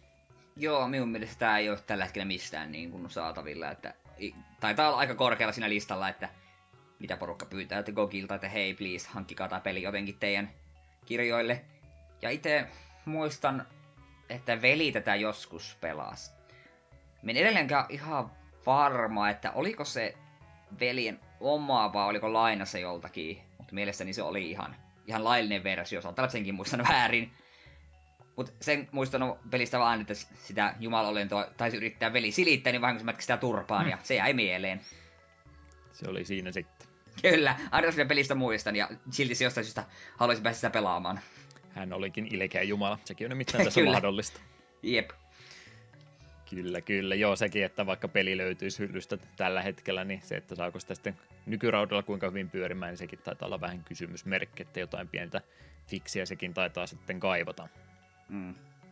Toinen iso iso julkaisu myöskin, mikä oli 2001 vuonna täällä Euroopan alueella tapahtunut Japanissa jo 99 ja 2000-luvun tai vuoden puolella Pohjois-Amerikassa, mutta me saatiin odottaa aina 2001 vuoteen asti huonosti tunnetut Pokemon-pelisarjan osat Gold ja Silver, eli kakkosgeneraation Pokemonin osat oli tänä päivänä julkaistu PAL-alueella Game Boy Colorille. Enpä ollut tuosta asiasta sen enempää kirjoittanut, mutta oletan, että jotain tunteita ja muistoja tämmöisestäkin pelistä saattaa löytyä. Paras Pokemon-sukupolvi. Edelleen. Ja Gold Silver ja, tai siis, tässä siis Hard Gold ja Soul Silver on niin varmaan parhaita Pokemon remakeja ikinä, että ei kai siinä. Rupesin miettimään, että jos mä olisin ton Time Spiral Boxin myynyt samaan tien, mä olisin ehkä jommankumman näistä remakeista pystynyt sillä kustantamaan. Juuri ja juuri. Nekin on nimittäin aika arvokkaita. Onneksi löytyy oma hyllystä, Soul Silveri. Onko Pokevalkkeri mukana? Se on vielä olemassa jossain, mutta enpä ole hetken sitä kokeillut. Hmm. Joo, se oli kyllä tota, tota, odotusta odotusta myöskin siihen aikaan joku monissa pelileissä oli kumminkin sieltä Japanin suunnalta kuvia näistä tulevista peleistä ja siellä pääsi sitten erittäin huonosti valaistuja kuvia näkemään niistä, että mitäs Pokemonia sieltä olisikaan tulossa ja muuta, niin kyllä sitä jo mielikuvituksessa sitä peliä kävi kovasti läpi ennen kuin se oli lähelläkään vielä julkaisua, niin muistan kyllä, että se odotus oli varsin pitkä. Ja, ja, ja mä tosiaan sitten edes missään vaiheessa niitä itselleni homman, että se piti sitten lainata jälkeenpäin, mikä siinä Silveria vanhalla mustavalkoisella Gameboylla pelatessa. Että toimi vielä. Kristalli ei enää toiminut, että siihen pysähtyi sitten se juna. Minun on pakko tässä välissä kommentoida. Ei liity yhtään mitenkään, mistä ollaan puhumassa. Tässä tylistykseni selailin, mitä internet heittää minun eteen. Ja tämän kuun plussapeleihin kuuluu Pleikka Vitoselle Oddworld Soulstormi. Mm-hmm. Apruuvaan tämän kovasti. Sä haluaisit välttämättä sen tähän kohtaan heittää. No väitän, väitän, että meillä on ainakin yksi kuulija, joka on iloinen, että tämän apruuvaan. Terveisiä Dynalle. Mä kävin kanssa näitä katson Play at Home-pelejä läpi, mitä siellä oli, niin nyt on mennyt kyllä todella alhaiseksi tämä aktiivisuus, kun ensin oli se, että maksaa plussasta, mutta on unohtanut merkata jotain peliä, ja nyt ei edes maksa mitään, ja siltikään ei jaksa käydä merkkaamassa niitä ostetuiksi. Että... Äh. Äh, kun ei vaihi, niin ei. Tai ei muista pelata, ja muista edes mm. merkata yhden pelin vielä tässä kohtaa halusin mainita. 90-luku oli tällä päivällä muuten vähän pienempää julkaisua, mutta vuonna 90 tuolla Japanissa oli tänä päivänä 6. päivä huhtikuuta julkaistu Ninja Gaiden pelisarjan kakkososa, eli Dark Sword of Chaos tuolle Nessille. Tekmohan tässä tosiaan kehittäjänä pelisarjan takana oli. Ryu Hayabusa jälleen kerran heiluttelemassa siellä miakkansa. Astari oli nyt tänne paikkaamassa tuo edellisen pelin Chakion, jonka mä en vieläkään tiedä, miten se lausutaan. Aina ootellut sen Chakio ollut. Niin, niin, toinen pahis toisen tilalla ja mitä siinä uusia muita uutuksia oli, niin helpompaa tuo seinäkiipeilyhän siinä kakkosessa oli ja sitten tämä varjoklooni power up oli myöskin olemassa, että pystyi ne kaksi varjokuvaa siellä perässä liikkumaan, mikä oli aika vahva power up tuossa pelissä. Kakkonen oli kyllä noista Nessi-versiosta se oma suosikki, kun niitä tuossa silloin melkein vuosikymmen sitten pelailin ja opettelin pelaamaan läpi. Hmm. En ole hirveästi noita Ninja näitä hakkeroita. No silloin tällöin vähän, mutta muistan että kyllä, että ne on mainioita pelejä. Ja tietenkin tuo ihme Shadow Clone niin oli semmonen power up, jonka muistan, että sillä pystyi tiettyjä bosseja hoitamaan aika nätisti, kun asettelin ne sinne oikeinkin. No niin, nyt minä tiedän käytössä kolme kertaa tässä, että mikäs tässä hakatessa. Jep, jep. No niin, mä pääsin jopa hyvissä aikamääreissä poiskin tästä segmentistä, niin voidaan ruveta näitä retroimpia uutisiakin sitten käymään läpi. Joo, ensimmäinen uutin olisi tällainen, josta hiukan jo no, ohiminen mainittiinkin tuossa alkuosiossa. Aiemmin huhuiltu uutinen Sonin vanhempien pelialustojen digikauppojen sulkeutumisesta on saanut vahvistuksen itse Sonilta. Tämän myötä digipelien ja lisäsisällön ostaminen kauppapaikkojen kautta tulee päättymään Pleikkari 3 ja PSPn alustoilta heinäkuun toinen päivä ja PS Vitan elokuun 27. päivä. Aiemmin pelit ovat kuitenkin jatkossakin ladattavissa uudelleen.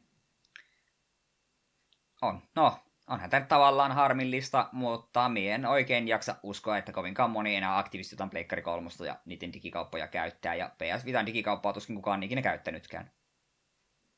Kyllähän se meidän kaltaisia ihmisiä kumminkin vähän haitattaa, jos siellä jotain, jotain semmoista on, kun me tullaan varmaan Pleikkari 3 pelejä tämmöisiäkin, ne pykälän enemmän myöhemmin pelaamaan, kun ne rupeaa myöskin olemaan kaikki jo kymmenen vuotta vanhoja, niin niin, no niin, siinä niin mielessä kyllä. Se helppous nyt meiltä nyt lähtee pois, että me ei päästä niitä digiversioita enää sieltä ostamaankaan. Että, mm, no. että ei tämä hyvä uutinen missään tapauksessa ole. No ei, ei tietenkään, mutta se nyt on yksinkertainen fakta vaan, että ei ne digikauppaa voi ikuisesti pitää. Wii digipaikka aikoinaan suljettiin, eli itse selvää, että tämä tulee tapahtumaan myös näille muillekin. Joo, ei tämä yllätyksenä kenellekään tullut, ja siinä missä yllätys, että jopa näinkin pitkään sitten tässä päästi ennen kuin edes rupesi mitään huhupuheita siitä olematta, se on sieltä pois menossa. Mä en tosiaan, kun mä en sillä puolella ole, niin mä en tiedä kuinka paljon tämmöisten asioiden ylläpitäminen maksaa, että onko se ollut nyt sitten kustannustehokas kysymys kokonaan, vai voiko tässä olla, mä haluan aina olla se salaliittoteoriorinkin heittäjä, että onko tässä nyt pikkusen tämmöistä pakotustakin olla, että voisitko nyt hyvät ihmiset jo ostaa jonkun meidän toisista tuoreimmista konsoleista, että voisimme saada teiltä vähän enemmän rahaa vielä. Niin, mutta sitten kuitenkin kun aiemmissa pelit voi kuitenkin jatkossakin ladata, mm. niin, ja tässä on kuitenkin heinäkuun toisen päivän asti aikaa, niin jos nyt niin kuin tässä kohtaa epäilyttää, että hetkinen, niin haluan ehkä joskus tulevaisuudessa pelata minun Pleikka kolmosella jotain peliä, mikä ei Pleikka 4 tai 5 tällä hetkellä tarjolla, niin käyt sen nyt ostamassa ja se voit ladata sitten kun haluat. Et silleen se myös, minullakin on iso kasa kyllä Pleikka kolmoselle pelejä diginä ostettu aikoinaan kaiken maailman aleista, mihin en ole vielä koskenutkaan, niin ei ne, ne on edelleen mulle sillä tarjolla ladattavissa, että sinällään tämä uutinen ei niin kuin minun henkilössä juurikaan liikuta. Et me, siellä on kyllä Suikoden kakkonen ja kolmonen muun muassa odottamassa sitkeästi, milloin menee pelailen, kun ykkösen aikoinaan hakkasin ja kovasti tykkäsin. Hmm.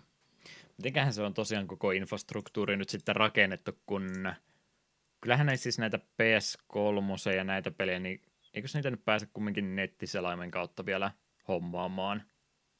Mä en ole yrittänyt kyllä, että mä en nyt sitäkään edes sano sata varmuudella, mutta se just, että miksi ei olisi sitten edes sitä ominaisuutta säästetty, että voisi käydä selaimen kautta näitä ostamassa, jos ne kumminkin vielä ladattavissa sitten jatkossakin on.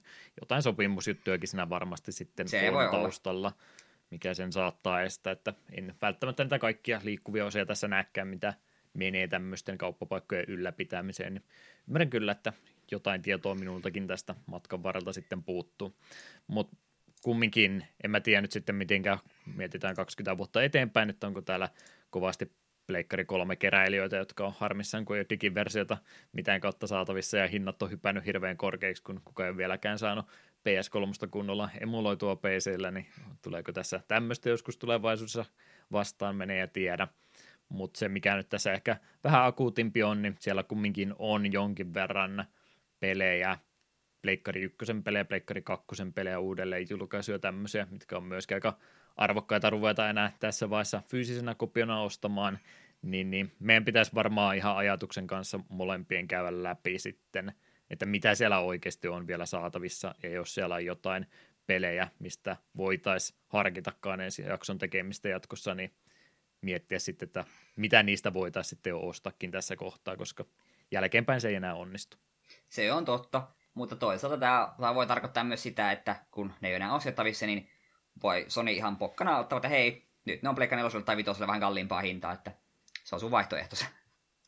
Mulla on koko tämän meidän podcastin tekemisen ja aina ollut semmoinen taka-ajatus, että jos jossain villinä tulee se PS Vita vastaan fiksu hintaan, niin mä todennäköisesti ottaisin sen mukaan, mutta tämän jälkeen niin en, en, mä, en mä nyt, nyt se taitaa kuolla se koko tota, orastavakin ajatus tästä näin, että mitä sillä Vitalla näin sen jälkeen mistä sä ostat enää Vita-pelejä muutenkaan, joo varmaan huutonetissä jonkin verran niitä liikkuu, mutta äh, ei se taida olla enää kunnon vaihtoehto. Onko se ikinä ollutkaan kunnon vaihtoehto, en lähde siihen kommentoimaan, mutta joo, nyt jos se Vita tulee tästä päivästä alkaen enää vastaan, niin se taitaa sitten siihen paikalle myöskin jäädä.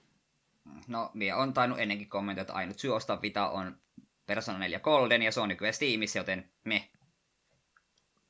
Se vaan nyt sitten tämä Sonin käsikonsolihistoria rupeaa aika nopsaan katoamaan esille, että ne olisi sittenkään näyttänyt enää kovinkaan kiinnostuneita olevan sen suhteen, mutta harmi, harmihan tuo on. Mutta minkäs menet tekemään? Mutta joo, jatketaanpa eteenpäin. Brittiläinen kirjajulkaisija Bitmap Bitmap Books on paljastanut heidän seuraavan kirjaprojektinsa kattavan japanilaisen roolipelien historian. A Guide to Japanese Role-Playing-kirja on kooltaan 652-sivuinen, kansien väliin pitäisi mahtua katsaus yli 600 jrpg Alagenreille, kuten strategia, RPG ja roguelikeit, olisivat myös saamassa huomiota. 35 punnan arvoinen kirja oli saamassa kesäkuun puolivälissä – Ennakkotilauksia tällä kertaa vastaan, joten kiinnostuneen kannattaa seurata julkaisu, julkaisijan kotisivuja tarkkaan. Tämä kuulostaa suorastaan kuin minulle luodulta, mutta en sitten ole ihan varma, että muistanko ikinä tuommoista hankkia. Mm. Ah, ja ohi meidän Kuorikosken uusi kirja tuli ulos, ja minun nimi myös sieltä löytyy La- Hall of Fameista, joskin vanhalla sukunimellä, mutta kuitenkin olen sitä lueskellut, ja hyvä kirja on. Joo, taitaa kirjanpainajallakin olla vähän ongelmia tarpeeksi tuotteita pistää maailmalle kuin mitä tarvittaisiin. Täällä meni nyt varmistamaan, kun nämä uutiset on jo hetki sitten kirjoitettu, että onko mitään päivityksiä tullut, niin koko bitmap Booksikin sanoo tällä hetkellä, että toistaiseksi on ää, EU ja EUn läheisten ää, naapureiden nuo postitukset pistetty kokonaan jumiin, koska Brexitti. Mm. Että hyvin meni heilläkin sitten tämä homma itsepä äänestivät, että älkää meitä syyttäkö. Jep. Aika Mutta... monen opus kyllä olisi, että en pistäisi pahakseni, jos tuommoinen hyllystä löytyisi. Jep, on kuitenkin meille molemmille rakas peligenre vielä kaiken lisäksi, niin olisihan se nätti. Kesäkuun 14. päivä tulee myyntiin ja en tiedä tosiaan kuinka paljon riittää, niin jos vakavissa innostuu, niin kannattaa sitten ihan oikeasti tuota sivustoa katsella. Saattaa mennä yllättävän nopeasti sitten ohitse. Mm. Mutta sitten viimeinen isompi uutinen. Sirius Sam 2 sai Crow Teamin ja studion fanin Nathan Brownin toimesta uuden päivityksen pelisarjan 20-vuotispäivän kunniaksi.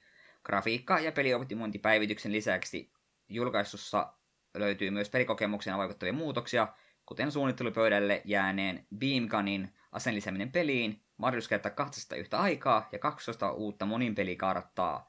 Myös pelin soundtrack on uudelleen remasteroitu. En ole vieläkään yhtään Siriussamia pelannut, vaikka kova hinku olisi jossain kohtaa pelailla kenties jopa podcastin merkeissä. Hmm. Joo, itselle varsin tuttuja ja jopa kolmonenkin oli mun mielestä ihan hyvä. Hetkinen, tuliko nelonenkin tässä taisi muuten välissä tulla, mutta en ole siihen sitten koskenutkaan. Pitäisiköhän se olla sitten kun näyttisi tulee, niin se ensimmäinen peli kumminkin. Doom Eternal siellä edelleen odottaa sen enemmänkin, mutta olisiko se siirryssä sittenkin se kovempi näistä kahdesta. Kovia Doom Eternal, molemmat.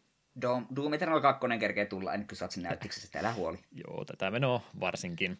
Olisihan se muuten tullut, mutta kun se oli siellä Suetsin kanavassa poikittain Kyllä. jumissa, niin vähän hidastuu.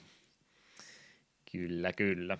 Kakkostakin olen kyllä pelannut. Muistan vaan siitä, että eh, pelilehdet ja muut antoi vähän noottia siitä, että ykköskenttä kaunista aavikkoa, mutta myöskin viherkasvillisuutta. Se oli laitettu kaikki, kaikki tota, grafiikkakikat heti ensimmäisen kenttään ja eh, se pyöri niin äärettömän huonosti huonolla koneella ja sitten huomasi, että ihan semmoista samanmoista kiiltoa ei koko muusta pelistä enää löytynytkään, että me oli pistetty kaikki parhaat paukut ekaan kenttään, että nämä on näitä tää, kikkoja jälleen kerran.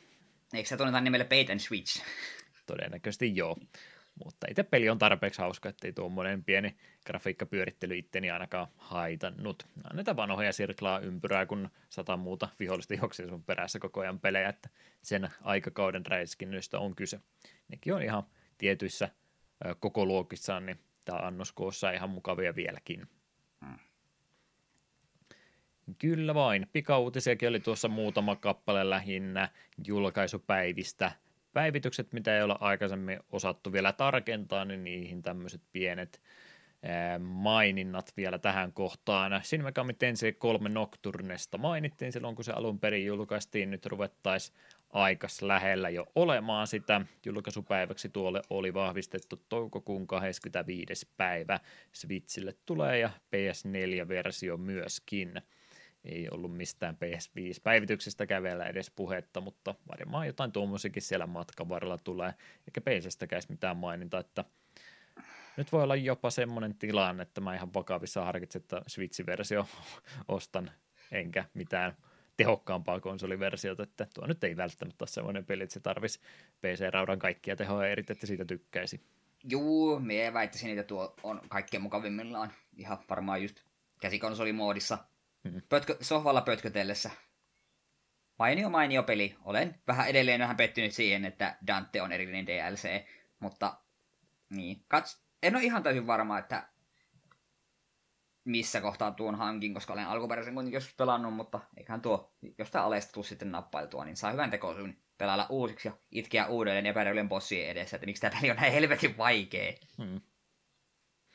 Toinen, mistä ollaan matkan varrella puhuttu, on ollut tämä Night Dive Studiosin remasteriprojekti tuosta Shadowman-pelistä, joka siellä Pleikkari 1 aikakaudella julkaistiin. Se olisi vieläkin vieläkin aikaisemmin tulossa, eli huhtikuun 15. päivä olisi siitä PC-versio ensiksi tulossa, ja konsoliversioitakin siitä oli luvattu, mutta ne tulee sitten joskus myöhemmin.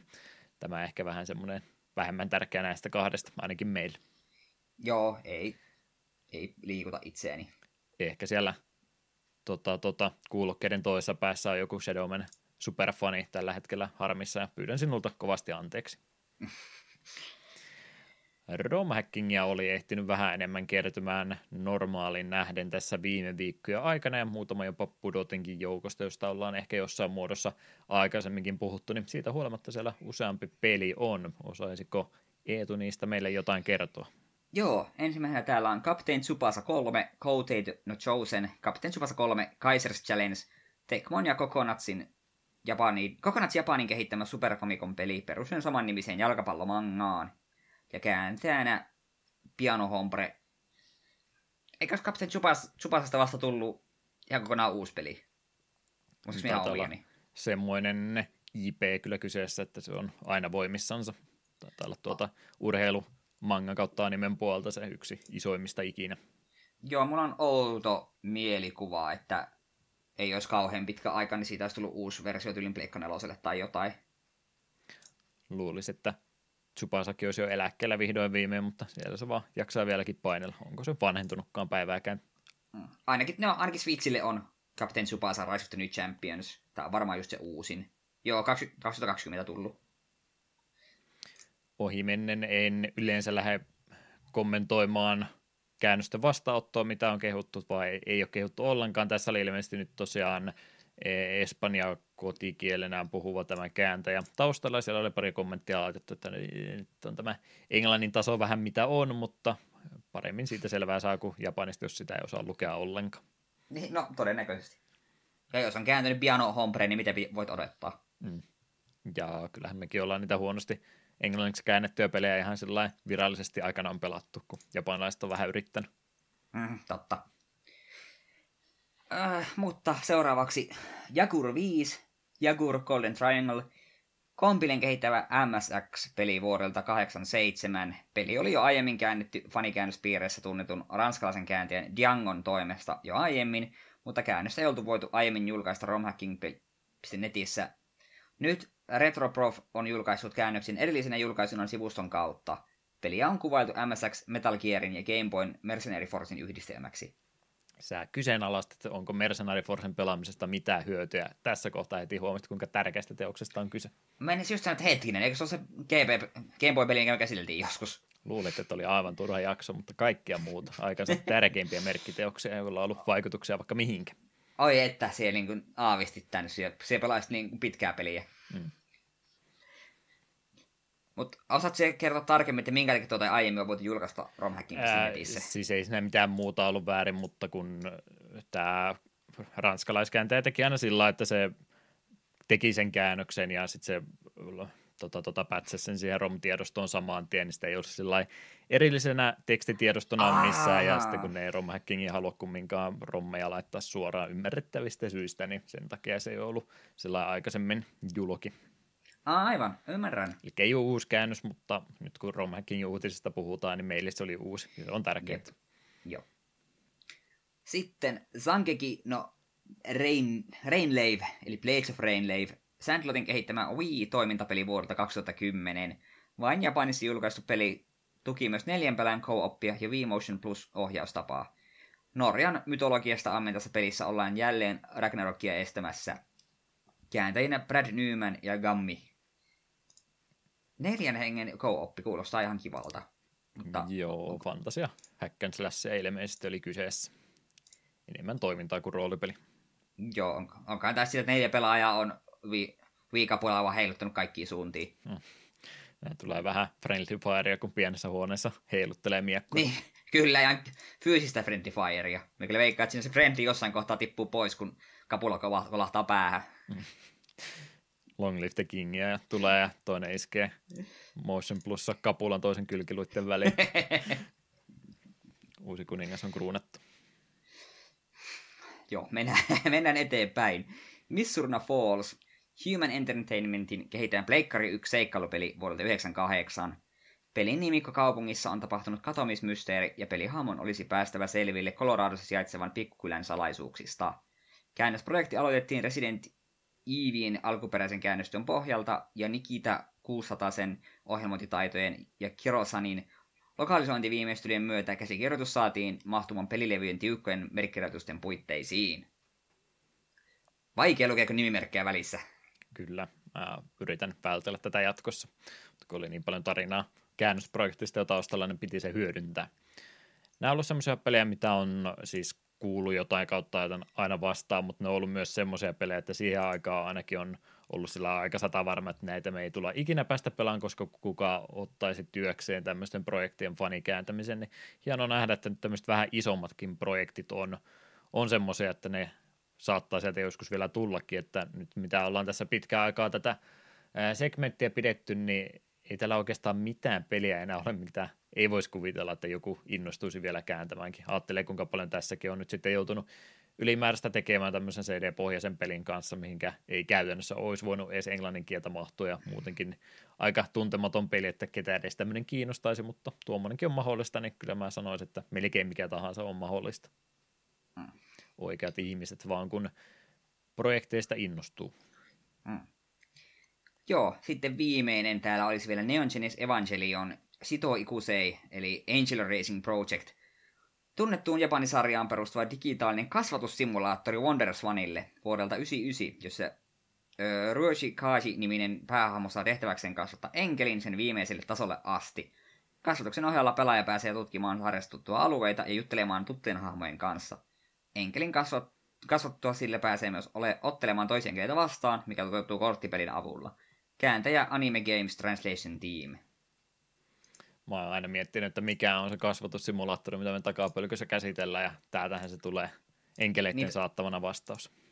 Totta, siinä on minulle korttipeliä ja sinulle tuota, tuota, sitä kasvatussimulaattoria sekä Neon Genesis Evangelionia, mitä minä en ole vieläkään katsonut. Joo, ja, ja näin tarkennuksen vuoksi, että kun puhutaan enkeleistä, niin ei puhuta valkosiipisistä ihmisahmoista, vaan puhutaan niistä vielä, vielä vanhemmista raamatun enkeleistä, joilla oli 12 silmää ja kaikkea muuta, että semmoisista enkeleistä. Mm, kyllä, kyllä. Ettei vaan liian normaaliksi menisi asiat. Mm.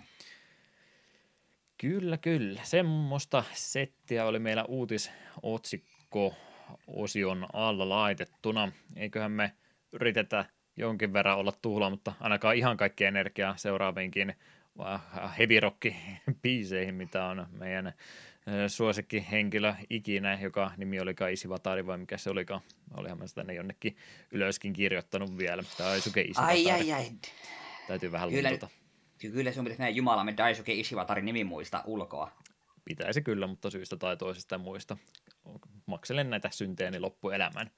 No, hänen käsialansa ovat muun muassa myöskin biisit nimeltä You Only Have to Decide, joka on aamuvalintakappale pelin monin pelimoodissa ja sitten myös meidän suosikki äh, pahan jätkän tunnarille, Soul Bad Guidin tunnari Keep Yourself Alive.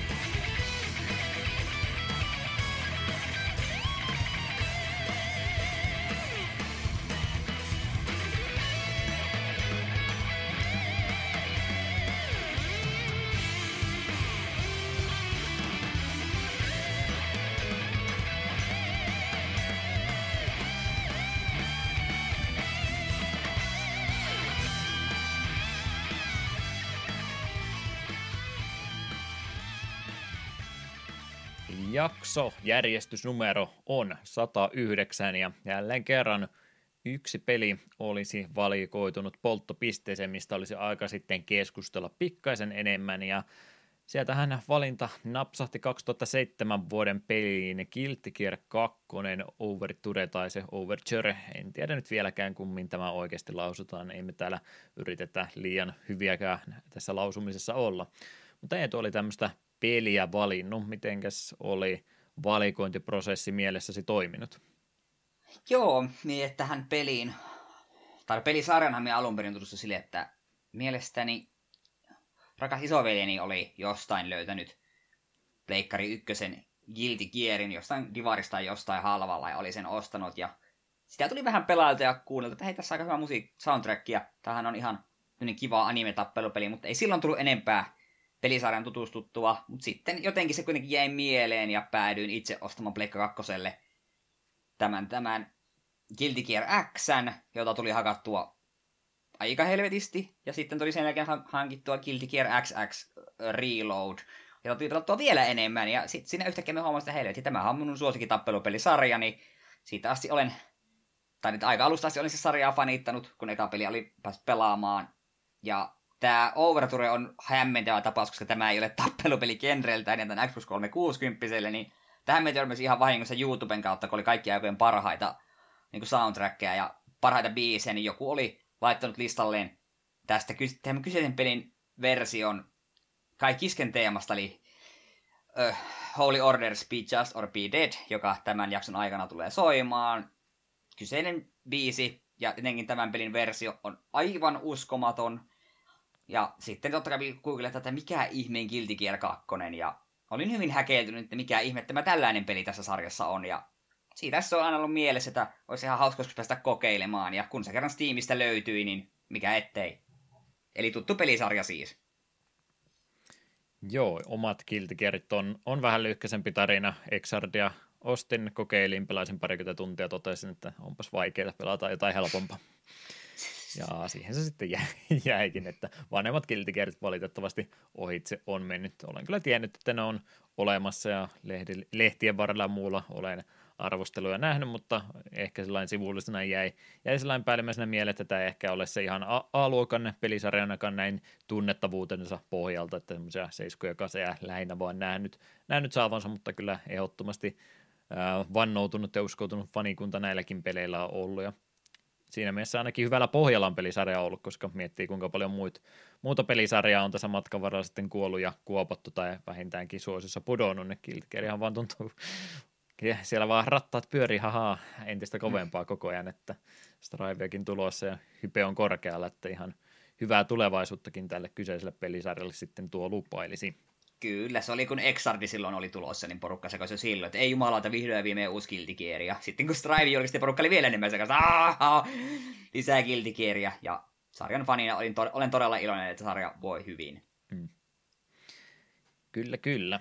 Ark System Worksen olisi tässä se kehittäjänä kaiken tämän kaauksen takana. Kyseessä on tämmöinen 88 vuonna perustettu japanilainen pelistudio, jota ollaan jostain kontekstiyhteyksistä kyllä mainittu aikaisemminkin peliä aikana, mutta ei ole varsinaisesti heidän peleihinsä aikaisemmin vielä tämän podcastin aikana tutustuttu, niin sen takia heistä muutama sana tähän kohtaan. Minori Kidoka oli tässä henkilö, joka oli perustanut tämän studion ja hänen mukanansa sitten noin kahdeksan hengen kokoinen poppo aika pienellä siellä on aikana aloitettu. Valtaosa heistä on ainakin omien Wikipedia kautta muiden lähteiden mukaan tuolta Seikan suunnalta sitten tähän suuntaan tullut ja se myöskin selittäisi sen, että minkä takia siellä on varsin hyvät suhteet tuonne edellisen työnantajan suuntaan, eli Seikalle ollut, koska aika paljon pelivalikoimasta varsinkin alkuvuosien aikana on nimenomaan sitten Mega Drivelle ja Master Systemille julkaistu.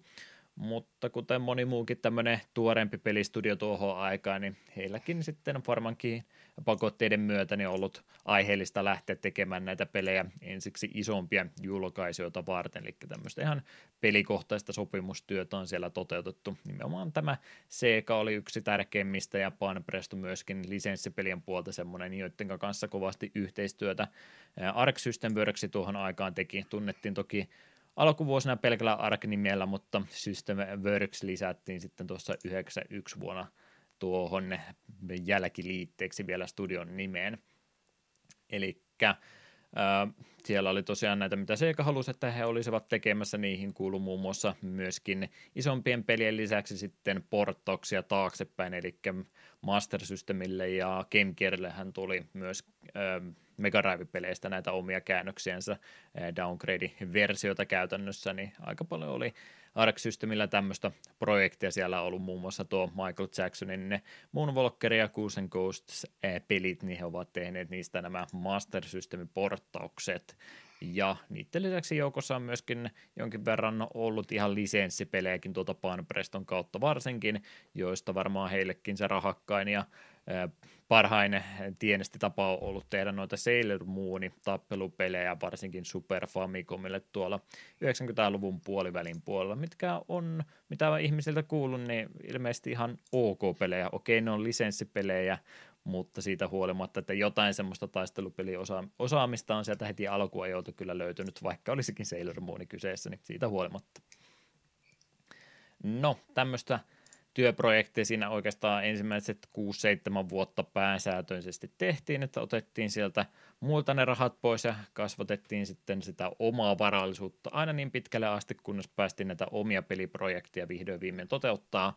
Se hetki koitti tässä vaiheessa, kun Sony hyppäsi tänne pelin kehityspuolen kelkkaan ja CD-pohjainen julkaisu oli sitten varmastikin pykälän edullisempaa kuin ruveta Nintendon kasetteja printtailemaan.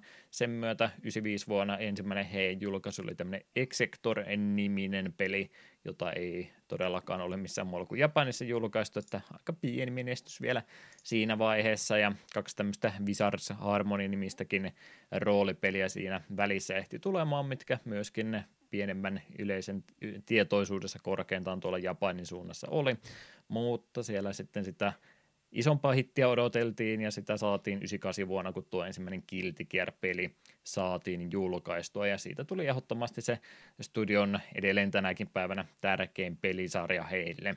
Ja tuon julkaisun myötä muutenkin tämä studio profiloitui nimenomaan tämmöisten tappelupelien kehittäjänä. Heillä oli nämä omat suositut pelisarjansa, mutta niiden lisäksi myöskin tätä samaa lisenssijuttua jatkettiin eteenpäin, kun siellä oli jo tämmöistä aikaisemminkin tehty ja sitten tämmöiselle pojille kautta nuorille aikuisille suunnattuja Soonen genren tappelupelisarjoja. Siellä oli, mitkä pystyttiin helposti myöskin kääntämään tappelupeleiksi, niin siellä tuli tosiaan Dragon Ball ja Fist of the North Star käännöksiä, Grappler Pakistakin taisi joku peli matkan varrella olla, että tämmöisiäkin projekteja sinne väliin on aina silloin tälle mahtunut, mutta enemmänkin sitä omaa pelikehitystä nimenomaan sitten tuolta 95 ja Guilty jälkeen, niin on, on se heidän pääpainonsa ehdottomasti ollut. Se tosiaan Guilty Gear on ehdottomasti se tunnetuin pelisarja, mitä heillä tässä on sitten vuosikymmenten varrella ollut, mutta tätä samaa tappelupeliosaamista on kyllä laajennettu muihinkin sarjoihin. Blaze Bluehan oli myöskin, tai en mä tiedä onko oli sana tässä nyt oikein, mutta on myöskin semmoinen suosittu tappelupelisarja, mitä he ovat tuolla matkan varrella tehneet. 2008 taisi olla siitä se ensimmäinen julkaisu, ja sitten edelleenkin näitä ulkopuolisia lisenssejä on myöskin tappelupeli tällä moottorilla sitten tehty. 2012 tuli esimerkiksi tämä Persona 4 Areena, mikä meillekin taisi puheen aiheena silloin olla, kun se oli tuore peli ja ei taittu, en tiedä, pelasitko sä sitä ikinä? Joo, me joskus hankin sen käytettynä ja hakkasin sen tarinamoodin läpi. En muista puhunko missä jaksia. Ja se oli, no, se oli Ark Systemin tappelupeli, eli hyvin anime ja se, se oli vielä Persona ja se oli helvetin kiva pelata, mutta kyllä siinä itsellä oli vähän se, että joo, jos me pelata Ark Systemin pelejä, niin me pelaan kyllä mieluummin kuitenkin Guilty Gear, vaikka sekin oli perkeleen kova. Toisaalta se tuli aikaa ennen Exardia, niin siihen aikaan se kyllä täytti pienen tyhjiön. Jep.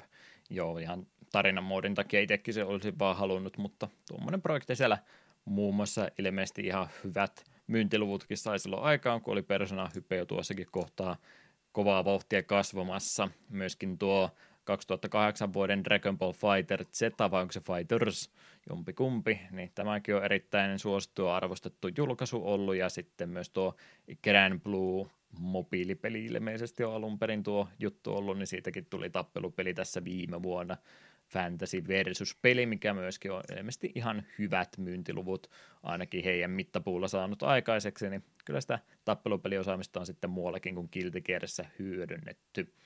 Näiden lisäksi siellä tosiaan on kaikkea muutakin pienempää ollut täyttämässä näitä isompia pelijulkaisuja. Siellä on partipelejä, puzzle-pelejä jonkin verran ollut varsinkin Nintendo-alustoilla 5DS aika paljon hyödynnetty.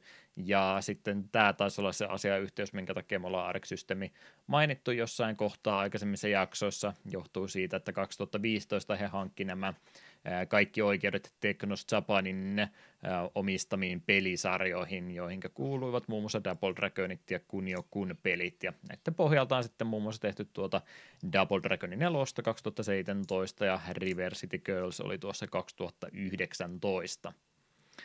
Että kyllähän sieltä paljon tavaraa tulee ja mitä nyt, vaikka itselle se ei tärkein studio kuitenkaan ole, niin en mä kyllä tiedä ketään muuta, joka tekisi niin kauniita pelejä tuommoisella anime-tyylillä kuin Arc System, että kyllä tuo Dragon Ball-pelikin oli jo aika, aika hienon näköinen. Aina sitä ajattelin, pelas aikanaan Pleikkari 2 jotain Dragon Ballin näitä te- Budokai Tenkatsia ja tämmöisiä, ja katselin, että nämä on ihan täydellisesti animen näköisiä pelejä, että just saman näköinen kuin se oli TV-sarjassakin, tästä ei voida tulla eteenpäin, ja sitten katsoo jotain Dragon Ball Fighters ja toteaa, että hmm, saatoin, saatoin sittenkin olla väärässä, että kyllähän tästä voi vieläkin paljon paremmin tehdä, että heillä on kyllä niin äärimmäisen kaunis tyyli, miten ne on tehnyt. Niistä on kyllä siis ihan animaatiopohjaista videosarjaa muutakin tehty, että missä on selitetty, miten ne on saanut. Vaikka nehän on siis oikeasti 3D-pelejä nämä, mitä ne tekee, vaikka ne on 2D-mekaniikoilla, mutta ne on vaan animoitu ja seidattu ja tällainen tehty sillä tavalla, että ne näyttäisi kaksiulotteiselta, vaikka ne oikeasti olekaan. Mutta mm. mitä halusin sanoa, niin aivan käsittämättömän nättejä pelejä ne tekee. Joo, Fightersi ei itteni silleen kiinnosta, kun en ole Dragon Ballia niin paljon kuitenkaan katsonut, mutta olihan sehän tajuttoman kaunis peli ja joka ikinen Strivin traileri on saanut vaan kuolla valuun, että oh jumalauta, kun miten näyttää ja kuulostaa hyvältä. Hmm. Se eka traileri jotenkin, niin se oli jotenkin ihan tajunnan reja, että ai, ai jumalauta, nyt, nyt on niin Next Gen Guilty Gearia tulossa. Joo, nimenomaan tuolla animaatiopuolella, kun siellä koko ajan on niitä yrittäjiä, jotka haluaisivat sitä 3D tota, animaatioita siellä Japanissakin puskea läpi ja reaktio on aina yhtä nihkeä ollut, mutta jos joku siihen pystyisi, mä veikkaisin, että Systemillä voisi olla ne osaaminen siihen. Se vaan, että sä teet sen tappelupelin animaatiot, joita sä pääset toistaa uudestaan ja uudestaan, niin se voi olla työmäärältä vähän eri asia kuin tehdä jotain puolen tunnin tai parinkymmentä minuutin animaatiojaksoja kerran viikossa, mutta kumminkin, että jos, jos olisi joku mahdollisuus, että he voisivat tehdä animaatiosarjan, niin mielellään kyllä heille semmoisellekin mahdollisuuden antaisin. Mm. Jeps, jeps. Mitäs sitten muuta tämän pelin pohjalta meidän pitikään sanoa? Julkaisuahan tietysti Japanin suunnalla Arc System on tämän itse julkaissut, mutta sitten muualla maailmaa, kun tuo 360 versio tuli, niin Axis Games oli siinä, siinä julkaisijan roolissa. He ovat jotenkin liitoksissa Arc Systemsin, en muista mitenkä, mutta olen heidän nimensä monessa heidän pelijulkaisussa nähdyt, ja 505 Games sitten tuo Eurooppa-julkaisu hoiti tällä alueella. Windows-versio tosiaan sitten heidän omaa käsialaansa. Jos jotain menen tässä jaksossa valittamaan, niin puhutaan tuosta PC-porttauksesta kohta. Julkaisualusta tosiaan tuo 360 oli alun perin 2007 Japanissa, 2008 Jenkeissä ja Euroopassa sitten vasta 2009, että siinä kohtaa saatiin vielä pari vuotta odottaa, mutta tulihan se tännekin, niin se on sitten tärkeintä. Ja Windows-versio tosiaan tästä sitten paljon paljon myöhemmin tuli maaliskuun 31. päivä vuonna 2016, että huomattavasti myöhäisemmästä versiosta on kyse. Nuo kaksi ovat siis alustoina yllättävää sinänsä, että ei pleikkariversiota tai mitään Wii-versiotakaan ole, vaikka erittäin japanilaisesta tappelupelisarjasta olisikin kyse, niin siinä oli jotain taustalla, että sille heidän työporukallensa, niin ilmeisesti se 360 oli sitten alustana se järkevin vaihtoehto, vaikka se yleisö siellä ei välttämättä olisikaan ollut, mutta tämmöisen olisin kuullut väittämään, että minkä takia se 360 valikoitui sitten pelialustaksi tälle, joka nyt ei Kiltikerin koti muuten välttämättä ollutkaan. Genreä sitten tälle pitäisi ruveta laittamaan, niin tämä on aika, aika mielenkiintoinen maustesekoitus saatu aikaiseksi. Tässä on siis Musou-pelityyli, eli Dynasty Warriorsin tyyppistä hack and slashia. Täältä löytyy Areena-tappelupeliä, mitä on siis oma tappelupeliensä alagenre ja sitten löytyy tosi paljon mopa-elementtejäkin, että on kyllä, on kyllä mielenkiintoinen sekoitus. Vatari itse kutsuu tätä melee action genreksi, mutta en tiedä, että tämä genre-nimitys ei ole välttämättä kumminkaan ihan yleisen käyttöön sitten iskuutunut.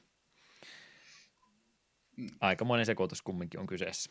Kyllä siinä olisi oikeastaan minulla pohjatiedot tätä varten, niin ei muuta kuin ruvetaan purkamaan jälleen kerran peliä palasiksi ja ollaan ylikriittisiä kaikista mahdollisista osa-alueista. Voidaanko me sitä olla tarinan kannalta ensin? No ei tietenkään olla kriittisiä ainakaan, koska suurin syy tätä peliä pelata on kuitenkin lore, koska tämä kyllä kuuluu ihan Guilty kanoniin.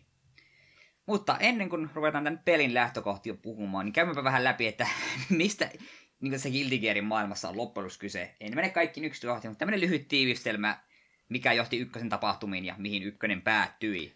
Muinaiset roomalaiset vai kuinka kauaksi ajattelit mennä? No ei ihan niin kauas, mutta ihmiset loivat gearit, tämmöiset elävät aseet. Mutta sitten no, tuli vähän tämmöisiä ongelmia kuin Justice, ensimmäinen gear ja näin ollen kykenevä hallitsemaan muita geareja, nousi kapinaan ihmisiä vastaan ja julisti vuosia kestävän sodan ihmiskuntaa vastaan. Täm, nämä sodat, jotka tunnetaan myös Crusades-nimellä, niin ajoi ihmiskunnan lähes sukupuuton partaalle, mutta Sol Bad Guy, prototyyppi Gear, onnistui kuitenkin kukistamaan Justicein pysyvästi. Ja tähän siis päättyi Guilty Gear 1 tapahtumat. Overturen tapahtumat alkavat viisi vuotta sodan jälkeen. Sol ja hänen oppipoikansa Sine toimivat palkkion metsästäjinä, ja samaan aikaan Kai Kiske, Illyrian kuningas, suo hailustutavia raportteja siitä, että lepotilassa olevaa Gearea katoaa mystisesti, ja tuntematon uhka hyökkäilee pääkaupunkiin. Kai laittaa Solista etsintä kuulutuksen, tietäen, että Sol osaa tulkita sen avun pyynnöksi, koska tietysti.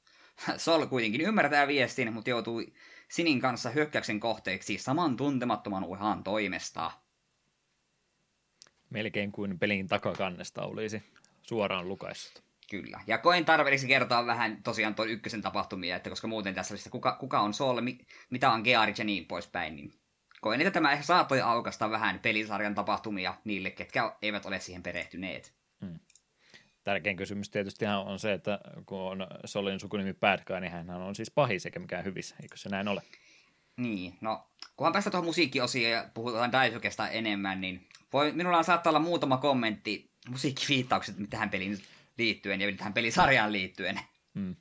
Kumminkin semmoista fantasia tulevaisuuttahan tuo Guilty maailma tuntuu olevan, että käytännössä siis, jos mä oon nyt itse, mäkin yrittänyt vähän Loreen päästä matkan varrella käsiksi, niin ilmeisesti lähdetään siis samasta lähtökohdista kuin meilläkin on aikanaan ollut, mutta tämä on lähtenyt sitten ihan toki omille linjoille matkan varrella, että nämä kierit oli siis jotain makia yhdistelmä, mistä piti Joo. olla energia lähde uusiutuva loppumaton semmoinen ihmiskunnalle ja sitten saatiin saatiin kaikki asiat menemään hyvin, paitsi että kierit sitten jossain kohtaa rupesi olemaankin vähän niin kuin enemmänkin uhka kuin mahdollisuus. Ja...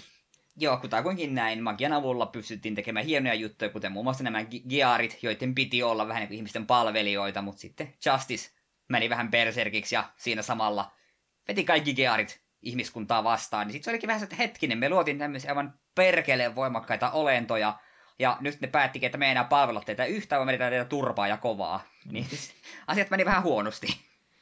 Eli tässä voi kommentoida äh, äh, tismalleen samalla tavalla kuin mitä noihin koronaviruskommentteihin, että ehkä me olimmekin se virus.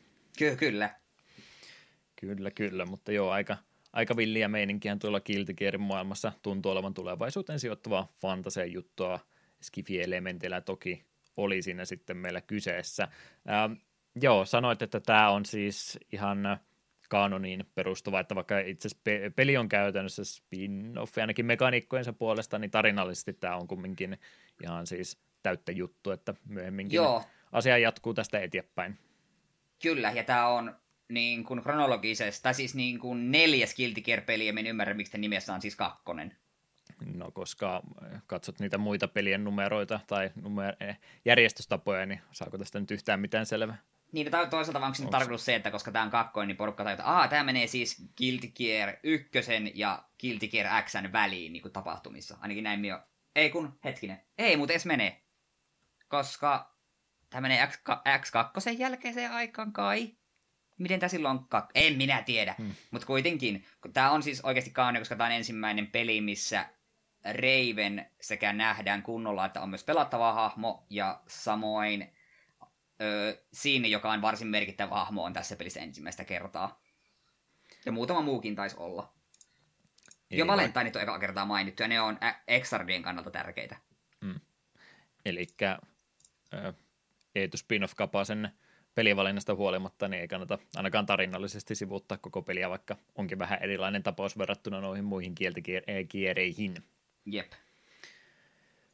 Kyllä vain tarinaa tosiaan pelin varrella aika paljon tulee. Täällä on tämä kampanjamoodi 20 tehtäväinen semmoinen, niin siellähän osa oikeastaan pelkkääkin tarinaa, ihan tällainen dialogin kautta sitä käydään läpi, ja noiden kenttien välissä myöskin pieniä infopläjäyksiä meille ruutuun aina heitetään, mikä myöskin pikkasen avaa pelimaailmaa enemmän, mutta aika paljon huomaa kyllä, että Isiva on myöskin, vaikka on lähtenyt vähän eri, eri pelimekaniikkoja tässä kokeilemaan ja niiden yhdistelmiä, että miten toimii, niin kyllä tässä selvästikin on myöskin ollut, että on halunnut sitten sitä tarinaa lähteä eteenpäin kuljettamaan, että tämä ei ole, ei ole mitään filleriä todellakaan.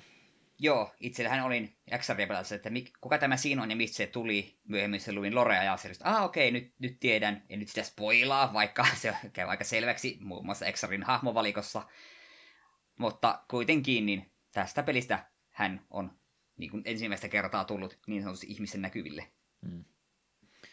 Kyllä, kyllä. Tarinavetoisesta pelistä kumminkin on kyse, mutta pelimekaniikosta on huomattavasti helpompi ja mukavampi puhua, varsinkin siitäkin kautta, että ei tarvitse ihan kaikkea lähteä spoilaamaan itse tarinasta te ja teillekin jotain siitä nautittavaksi sitten. Mutta joo, pelimekaniikka on ainakin omasta katselmuksestani ja sen pohjalta niin väittäisin, että kolmeen osioon isompaan lokeroon jaoteltu ja niiden yhdistelmään sitten, niin mä olin laittanut ne tämmöiseen, tärkeysjärjestykseen, mutta semmoiseen järjestykseen, miten tämä mun mielestä helpoiten ymmärtää sitten kuulijat, että minkämoisesta pelistä on kyse. Eli lähdetään nyt siitä liikkeelle, että pikkasen tässä Dynasty Warriors-tyyppistä tämmöistä hack olisi siis kyseessä, eli mikä noissa peleissä yleensä ollut se teemana, että se sun päähahmo on se kovin jätkä, jätkä kaikesta ja kaikki muut on sitten pelkkiä olkia vaan, jotka pistetään ja taivutetaan poikki, että oma power leveli on huomattavasti korkeampi kuin kaikilla muilla, mitä siinä ympärilläsi on. Eli kolmannesta persoonasta kuvattua tämmöistä hahmopohjasta toiminta peliä tässä olisi nyt kyseessä. Sollo tässä itse kampanjatilassa toki toimii meillä valtaosana ajasta sitten pelattavana hahmona, niin eipä Sol nyt hirveästi rupea kumartelemaan näiden perusvihollisten puolelle.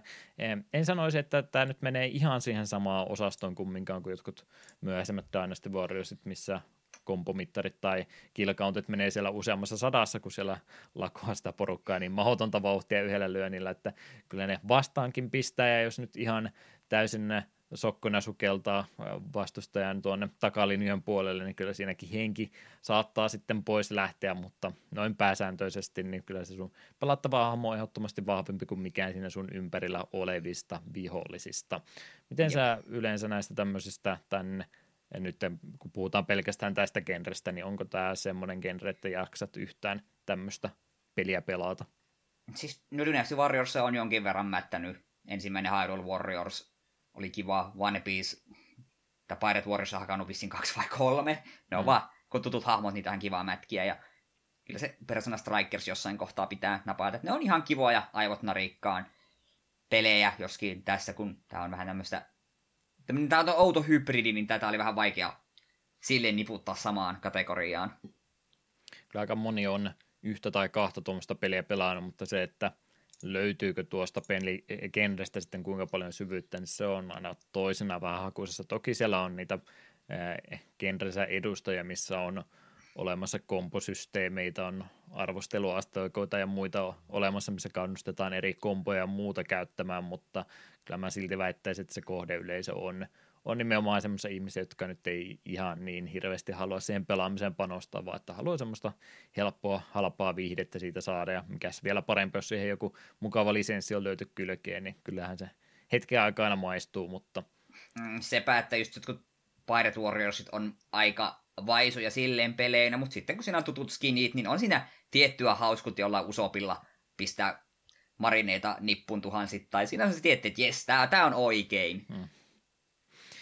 Kyllä, kyllä. Mutta tosiaan tässä kentässä idea yleensä on se, että isoakin vihollislaumaa vastaan pärjää varsin hyvin yksin, mutta mitenkä tässä nyt sitten tuo tasapainotus on toteutettu, niin tässäkin semmoista pientä vaarallisuutta siinäkin kannattaa pitää mielessä. Riippuu vähän sitä kombinaatiosta, että mitä siellä on vihollista yhtä aikaa vastassa. Jos siellä on kymmenen Valentine-kopiota vastassa, niin ne nyt lakoa siitä vaan pois, mutta jos siellä on jotain, kun tässä kumminkin on näissä perusvihollissakin eri tyyppejä tai hahmoluokkia olemassa, niin jos siellä tulee semmoista blokkaavaa vihollista joukkoon näiden perusvihojen kanssa ja sitten pari kästeriä sinne taustalla heittämään spelliä, niin kyllä siinäkin saa semmoisia tilanteita, että oho, mihinkä mun puolet helttipaarista yhtäkkiä sulikaan pois, kun pelkästään vaan yritin peruslyöntiä rämpöttää tässä näin ja toivoa parasta, niin kyllä siinäkin sillä pikkasen varavillaan koko ajan täytyy olla ja täytyy tuota blokkaamispuoltakin sitten vähän pitää silmällä, että ei nyt ihan kannata pelkästään toisella aivolohkolla tätä pelata. Joo, se oli vähän itselle hankala tajuta, kun automaattisesti me että hei, me pelaan jumalata Soul Bad Guylla täällä on rivivihollisia, niin totta kai me pistää yhdellä Gunflameilla ja porukkaa liko ihan kunnolla, mutta sitten se ei ollutkaan ihan niin. Hmm. Mutta tämä hack osuus tästä pelistä, mitä on, niin tosiaan ihan sieltä ola yli tai takapäin kolmannesta persoonasta, että tilannetta katsotaan ja varsinaisesti mihinkään siinä ei se enempää tähtäillä, mutta kun hahmoa itse käännellään siihen suuntaan, minkä halutaan, ja nuo peruslyönnit plus sitten vahvemmat mittaria kuluttavat lyönnit, niin on tässä moodissa sitten vielä semmoisia aika leveitä hyökkäyksiä, joiden tarkoituksena on sitten mahdollisimman moneen vihollisen siinä sun ympärilläsi osua. Toki tässäkin semmoista pientä kompottelumahdollisuutta ja muuta on, mutta ihan perus neljän lyönnin kompolakin, autokompolakin jo aika pitkälle pääsee hifistelemäänkin tämän kanssa kyllä sitten jonkin verran pystyy. Mutta siihen on sitten kaikkea muutakin tuolta ehkäpä nimenomaan Kiltikerin taistelupeleistä tuttua mekaniikkaa tähänkin on sitten otettu mukaan, eli siellä on tosiaan sitä mittaria kuluttavaa liikettä olemassa myös. Löytyy tämä, onko tämä overdrive-liike, tämä kun mittari Joo. menee täyteen, että se käytännössä toimii tämmöisenä superina mitä hahmota löytyy. Cancelit löytyy, niitä on ollut ihan eri nimisiä. Tässä puhutaan modern canceleista, eikö Guilty tai Roman canceleita ja kaikkia tämmöisiäkin olemassa, niin cancelikin on tuotu tähän pelin mukaan, sidestepit löytyy, dashit löytyy, blokkaaminen löytyy, kun ei paina mitään nappuloita, niin kyllä tässä niitä taistelupelielementtiäkin sitten jonkin verran ihan tähän, tähän genre-osuuteenkin on saatu mukaan laitettua. Mm. Mitenkä ja... kompottaminen, vai jos haluat muutakin sanoa, niin saat senkin sanoa, mutta kompottaminen ja muu, niin yrititkö sä panostaa kuinka paljon semmoiset, että saisit kuinka pitkiä ää, ketju, ketjuliikkeitä aikaiseksi. Täällähän tulee näitä knockdowneja ja muita, mikä rikkoo sitten se, että sä et pysty viholliseen vahinkoa tekemään, jos ne on maassa kokonaan, sen, sen takia se kyllä hyvä olisi niitä kompoja osata, mutta yrititkö tähän osuuteen yhtään panosta? En oikeastaan, että siellä paria perusiskua aina välillä heitiä ja sitten vähän gunflamea sinne perään, niin sillä, sillä pääsi hyvin pitkälle. Ja sen vaan halusin huomata, että totta kai Solin Overdrive vanha kunnon Tyrant Rave. Mm. Tärkeä tieto. Tuttuja nimikkoliikkeitä siis tästäkin pelistä löytyy. Kyllä, kaikki erikoisliikkeet, mitä löytyy, niin on ihan näitä pelisarjasta tuttuja. Kyllä niistä tuli hyvä fiilis jokaisesta. Joo, siinä mielessä tässä kyllä saa aika vapaasti näitä e- erikoisliikkeitäkin käyttää, tai oikeastaan tuo superimittari tai overdrive-mittari, mikä tästä löytyy, niin sehän täyttyy samaa tahtia, kun sä teet vahinkoa, jos siellä on monta vihollista kerrallaan, mihinkä sitä vahinkoa tulee, niin kyllä sä pystyt niinku jokaisen kompon perään jonkun tämmöisen erikoisliikkeenkin pistämään aika rohkeasti, että ei sitä kannata se enempää tuossa säästellä röyhkeästi sitä vaan tuhlaamaan. Mutta joo, en mäkään sinä oikein löytänyt. Siellä on siis, yritin katsoa jälkeenpäin jotain oppaita pelistä, että siellä pystyisi tiettyyn pisteeseen asti juklettaan aika hyvin, kunnes peli sanoo, että jos nyt pistettäisinkin tuosta poikki ja pistää immunity frameit sitten jo ilmalennon aikana päälle, täällä se enempää jatka, mutta tämmöistäkin kikkailua pelin taustalta löytyy, mutta ei ole todellakaan mikään semmoinen peli kyseessä, että sun pitäisi pari tuntia tuijottaa kompolistoja ennen kuin uskallat ruveta pelaamaan, että ei, ei ole todellakaan semmoisesta pelistä nyt kyse. Mm. Tämä on se yksi kolminaisuus tästä, mutta sitten se lähimpänä oleva osuus, mitä kiltikirja tästä pelistä löytyy, niin on tämä 1 vs 1 osuus. Ja tämä nyt ei todellakaan ole mikään semmoinen, että okei, tämä on ensin ensin tota, tuommoinen Dynasty Warriors-peli ja sitten se latausruudun myötä vaihtuisi perinteisempään 2D-tappelupeliin, niin itse asiassa koko idea pysyy edelleenkin samana ja tätä 1v1-ominaisuutta voi käyttää ihan perusvihollistenkin kanssa ja mitä mä tällä tarkoitan on se, että otetaan sieltä sitten ää, targetiksi joku näistä vihollisista takapainikkeen avustuksella. Eli se pelihän siinä nyt käytännössä ei muutu miksikään, mutta se, kun sä otat jonkun vihollisen targetiksi, niin sehän muuttaa sun tänne hyökkäysvaihtoehdot kokonaan, eli nyt kun sulla oli aluksi aika tämmöisiä leveitä lyöntejä, mitkä osuu kaikkiin mahdollisiin, niin sen jälkeen kun sä oot ottanut vihollisen targetiksi, niin nämä sun hyökkäystyypit ja animaatiothan muuttuu enemmänkin tappelupelimäisemmäksi liikkeeksi, mitkä on nimenomaan sitä yhtä vihollista vastaan vaan tarkoitettu, ja ne on sitten ihan sitä myötä vahvempiakin liikkeitä. Että tätä voi käyttää ihan perusvihollistenkin kanssa, mutta toki tämä enemmän hyödyttää siinä, jos täällä on sitten näitä ihan muita isompia nimikkovihollisia. Muun muassa tulee yksittäisiä tappeluita joissain kentissä tai sitten näissä peruskentissä myöskin on tämä vastustajavihollinen, joka pitäisi mieluummin ehkä näillä tappelupelimäisemmillä liikkeellä hoitaa alas kuin tuosta sitten näillä peruslyönneillä, mitä muihin vihollisiin käyttäisi. Oliko tämä kuinka luonnollista tuommoisen peruskentän aikana niin näiden kahden ominaisuuden välillä vaihella? Enpä me tuohon Lokon systeemi mennyt ikinä, paitsi, paitsi silloin, jos tuli Valentine tai joku tärkeämpi vastaan, ja samoin sitten tällaisessa varsinaisessa pomotappelussa, kuten juuri Ravenia vastaan, niin siinä kun tilaisuus tuli, niin sitten vedettiin aina tällä lock-on-systeemillä. Se tuntui eniten oikealta kiltigiarilta. Mm. Mutta oli se silti aika kaukana siitä, että ei Joo, oli tosiaan korva, korvaa sitä 2D-tappelupelejä, että hei, tässä on kaikki kolme elementtiä, niin miksi minä pelaisin tavallisia kiltikierrejä, niin ei, ei todellakaan ole niin syvällisestä pelistä kyse. Tämä on vaan tämmöinen yksi tapa, miten on toteutettu se, että vaikka ohjeen skematiikka on aika yksinkertainen, niin siitä huolimatta on vähän saatu syvyyttä edes sillä, että tuo targetin ottaminen sitten muuttaa nämä sun hyökkäysjutut kokonaan erilaisiksi. Mm. Ei, ei mitenkään mahdottoman erilaisiksi, mutta tarpeeksi kumminkin, että siitä vähän vaihteluakin sitten pelin saa puoleensa. Mutta mä kyllä ainakin sanoisin, että nimenomaan joku tämmöinen Raven tappelukin, niin okei, siinäkin oli oma tematiikka ympärillensä laitettu ja muuta, mutta selvästikin heikoin osuus nämä tämmöiset yksi, vastaan yksi tappelut tässä pelissä oli. Mm, no minä yritin sitä välillä vähän pakottaa, just vaan Raven tappelussa että pääsin heittämään tuota Bandit Revolveria ja tuota, tuota Volcanic Viperia. Mm. Niitä ei voi tehdä silloin, kun on siinä iso niin kuin, to, 3D-taistelu ympäristössä. Yhyy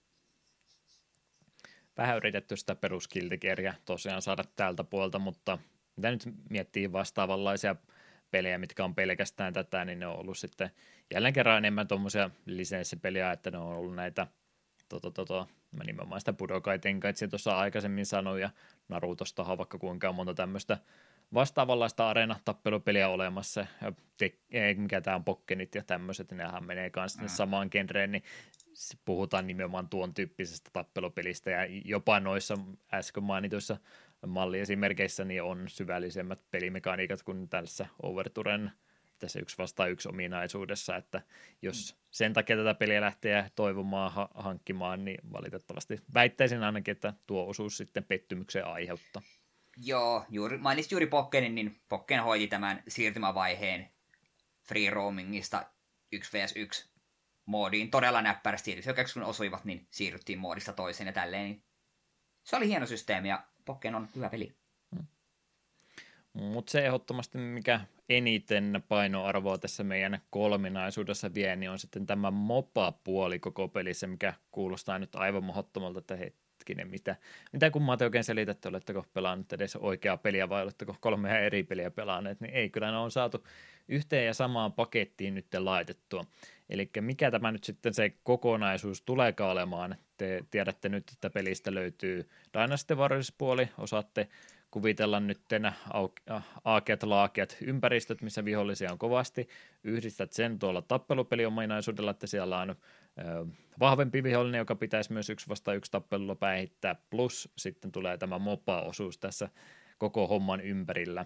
Eli tämä ympäristö, missä näitä varsinaisia päätehtäviä, pääkenttiä pelataan, on yleensä tämmöisiä ei-symmetrisiä kenttiä, niin kuin jossain League of Legendsissä tai muissa olisi pahoittelut tässä kohtaa, jos et ole mopia tai mitään muuta pelanneet ollenkaan, ja kaikki terminologia menee ohitse. Mä ajattelin vaan sillä sanoa, että ne, jotka on pelannut tätä, niin ymmärtää näitä ehkä paremmin. Jos et ymmärrä, niin yrittää kumminkin selittää pitkän kaavan mukaan. Mutta samalla tavalla kuin tuommoisessa mopa-peleissä olisi näitä leinejä, mitä pusketaan eteenpäin, niin samalla tavalla on sitten Guilty omat tämmöiset reittivalinnat näiden kenttien varrella, joissa lähdetään sitten näiden omien apureiden kanssa puskemaan eteenpäin ja vallottamaan tämmöisiä pilareita. Niillekin on varmaan jotain omia nimiensä pelissä, mitkä ehtii unohtumaan, mutta tämmöistä alueen puskua käytännössä näiden linjojen kautta mennään, kuljetaan eteenpäin, klässätään vihollisten joukkojen kanssa ja yritetään samalla puolustaa niitä omia pisteitä siellä kartalansa, niin tällä tavalla oikeastaan tämä MOPA-osuus tässä pelissä toteutettu. Aloituspisteinä näissä kartoissa, jotka ei ole tosiaan symmetrisiä, ne on joka joka tehtävässä erilaisia. Nämä eivät selvästikään siis e-sportsi mapeista toimisi, vaan nämä on ihan yksin peliä varten toteutettuja. Taitaa ne multiplayerista samat olla joo, mutta ei ole todellakaan symmetrisesti tehtyjä karttoja, niin näissä voi ne epäreiluksia olla riippuen siitä, mistä pisteestä aloittaa. Mutta tämmöinen Master Ghost toimii siis siinä aloituspisteenä, mistä tuo kartta aina alkaa. Se toimii myöskin sun spavne-pisteenä, jossa tulet kuolemaan kesken kentän, ja sieltä sitten nämä sun omat apurit, creeperit tai tässä tapauksessa servantit sitten lähtee kulkemaan eteenpäin, ja tehtävänhän sinne sitten olisi tosiaan se vastustajan Master Ghost käydä tuhoamassa. Onko Eetu vielä kärryllä mun selityksestä? Jos en olisi pelannut peliä, niin en olisi. Okei. Okay. Vaan se vähän omituinen sekoitus näitä kaikkia genrejä, mutta eniten tämä on sitä MOPA-osuutta ainakin omasta mielestäni ja kaikki muu sitten liittyy enemmän tuohon ohjaus- toimintatoimintoon. Mutta mopamaisesta pelistä tässä kumminkin on kyse, mikä on sitten kuvattu tämmöisenä Dynasty Warriors-tyyppisenä kolmannen persoonan toimintapelinä. No, ne kartat yleensä semmoisia pari-kolme reittivaihtoehtoja siellä joukossa on. Risteyksiä tulee matkan varrella, voi vähän oikeasta eri kauttakin tarvittaessa, mikä on varsin hyödyllistä, koska vastustaja heittelee sitten näitä yllätysspawnipisteitä vähän ympäri karttaa, niin siellä on aika tärkeä sitten osata liikkua nopeasti eri paikkojen välillä. Se sun päämästeri, mitä sinä sitten ikinä ohjastatkaan, niin hän osaa dashata semmoisella erittäin liukkaalla juoksutavalla. Osaisitko mutkat ja käännökset hoitaa tiukatkin semmoiset täydellisesti, kun dashailit ympäri maa- näitä kentti? Joo, se driftaaminen oli vähän outoa, kun välillä mun hahmo vaan päätti, että vaikka me painan sitä nappia, nyt se driftat, sitten se vaan päätti hypätä ja sitten se juoksu vaan niin kuin loppui. Se, ja se oli muutenkin vähän, vähän hämmentävää, en tiedä mitä siinä tapahtuu, kun tarpeeksi kun niin juoksee, niin sitten se pystyt driftaamaan ihan niin kuin ihmisen, joka on outoa. Mm. Joo, se on, kun tota, toiset formulamaisesti vetää tiukkoja mutkia, sitten oma pelihahmo menee siellä niin kuin kelkka jäällä, että se ei ihan hirveän nopeasti käännykään. No, se värillä yrittää sillä driftaamisella tehdä niitä nopeita käännöksiä, mutta se on kyllä oma taitolajinsa sillä nopeasti liikkua tuolla kentän varrella, ja jos väärässä kulmassa seinää ajaa päin, niin se on sitten taju pois ja hetken aikaa, joutuu vähän happea kerää uudestaan ja jälleen kerran vauhdit keräämään uudestaan. Mutta se kartalla liikkuminen on aika tärkeää siinä sitten, koska jos niitä väijytyksiä tulee vähän huonosta suunnasta, missä niitä sun omia joukkoja ei ole ollenkaan, niin se saattaa se pelitilanne kääntyä aika nopeastikin huonoksi. Mutta tuolla tavallahan se nyt sitten käytännössä oikeastaan toimii. Aika paljon semmoista strategiaelementtiä, ainakin pinnallista semmoista, on nimenomaan näiden servanttien kautta myöskin otettu joukkoon.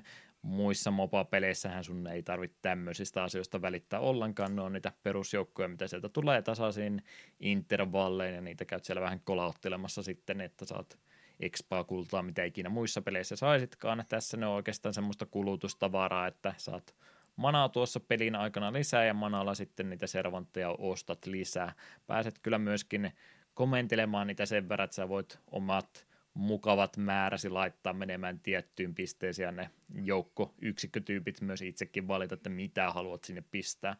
Plus sitten tämmöisiä peruskomentoja antaa, että mennäänpäs eteenpäin, pysyppä siinä paikallaan tai joku kolmaskin siinä oli, mutta mä en saanut niitä ikinä toimimaan. Mä laitoin Eetulle ihan oikeasti viesti, että mä en oikein usko, että tämä mun peli toimii, koska siinä on komento, että me pusketaan eteenpäin, mutta mä en saanut sitä ikinä toimimaan. Ainut miten mä onnistuin manuaalisesti tätä hyödyntää oli sillä, että mä tota, epäsummona sinne ostetut joukot ja summo sinne uudestaan, mutta se ei ole kyllä kovinkaan optimaalista pelaamista, koska ne tulee sieltä Master Coastilta asti sitten aina uudestaan, ja varsinkin kun yrittäisit sitä kenttää sitten vihdoin viimein kääntää voitoksi, niin kun ne tulee sieltä omasta peisistä ja kävelee sinne vastustajan puolelle, niin on vähän turhan paljon odottelua. Että, että tässä oli sitten se vaihtoehto olemassa, että pystyy laittamaan tämän assistimoodin päälle, niin sun ei käytännössä tarvitse tästä osuudesta pelissä välittää ollenkaan, mutta mitenkä jäi sulla se fiilis? Kuulemma käytit tätä assistimoodia, mutta vertailiko sä yhtään tähän manuaaliseen pelaamiseen sitä? Öö, mie pari sellaista oikeata kenttää pelasin tuolla manuaalilla tosi, että tämä on aivan hirveitä sontaa, minä en halua yhtään puuttua näitä servanttien hommaa, että antakoon pelin hoitassa taustalla, minä olen sol, minä lyön. Se on jotenkin, ää, se oli jotenkin tosi kankeeta ja kamalaa se niiden ohjaaminen ja käskyttäminen. Mm. Ei, ei, ei kiitos. Se oli siinä kohtaa, kun tuo tämä peli, osuus pelistä alkoi paljastua, niin minun kevyt into tätä peliä kohtaan rupesi huolestulla tahdilla laskemaan. Joo, ei todellakaan mitään mikrotason managerointia ollut kyseessä, että makrotasoa korkeintaankin, mutta siltikin niin toimintavetoinen peli ja sitten pitäisi välillä aina pysähdellä katsomaan sitä, että mitäs kaikkea mun pitäisi nyt ostaa, minnekä lähettää ja seurata vähän sitä pelitilannetta muutenkin aktiivisesti, että joudunko tekemään jotain muutoksia sen välillä, että nyt pitäisi tuolta A-pisteestä siirtää joukot B-pisteelle, koska sieltä on tulossa tuolta reitiltä vihollisen aika kovasti, niin se oli kyllä vähän semmoinen kombinaatio, että mäkään ensin sitten loppupeleissä pystynyt. Mä yritin mahdollisimman pitkälle mennä sen avulla, mutta se rupesi olemaan sen verran puuduttavaa tuo pelaaminen sen kanssa, että voin sitten suosiolla itsekin sen assistimoodin päälle. Mä oon yhtä aikaa assistimoodista kahta eri mieltä. Mä en tiedä, onko tämä sallittua, mutta mä olen sitä kumminkin. Se on hyvä juttu, että se on olemassa, mutta se, että se on olemassa, niin se selvästikin kertoo myös siitä, että itse pelin tekijätkään ei oikein tähän omaa systeeminsä uskon, että ihmiset siitä tykkäisi. Että se korjaa ongelman, mikä olisi voinut ehkä olla jo korjattuna jollain muulla tavalla kuin tällä assist-moodilla. Mm, joo, tuntuu vähän, että pelintekijät tajus yhtäkkiä, että hetkinen, tämä systeemi toimii huonosti. No, annetaan vaihtoehto olla välittämättä siitä. No.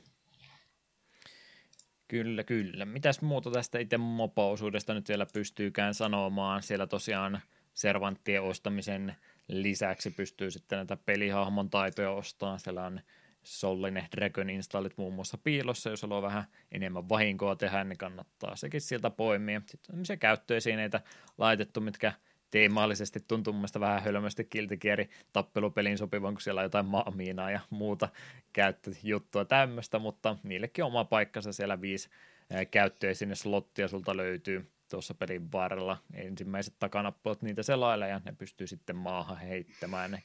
Näitä voi myöskin matkan varrella hyödyntää ja niitä tuolla kentissä sitten arkkuihin on piilotettuna, niin, tai no piilotettuna ja piilotettuna, mutta ripoteltuna kumminkin, niin niitäkin kannattaa sinne sitten ohimennen käydä keräilemässä ja hyödyntämässä. Kyllä niistä nimittäin hyötyäkin on. Mm, tää tavallaan oli kiva, että voit ostaa helttisineitä tälleen, mutta samaan aikaan sitten miksi mun pitää ostaa Dragon Install? Mik, mik, miksi en voi käyttää Dragon Installia silloin, kun minä haluan? Että tämä käy järkeen.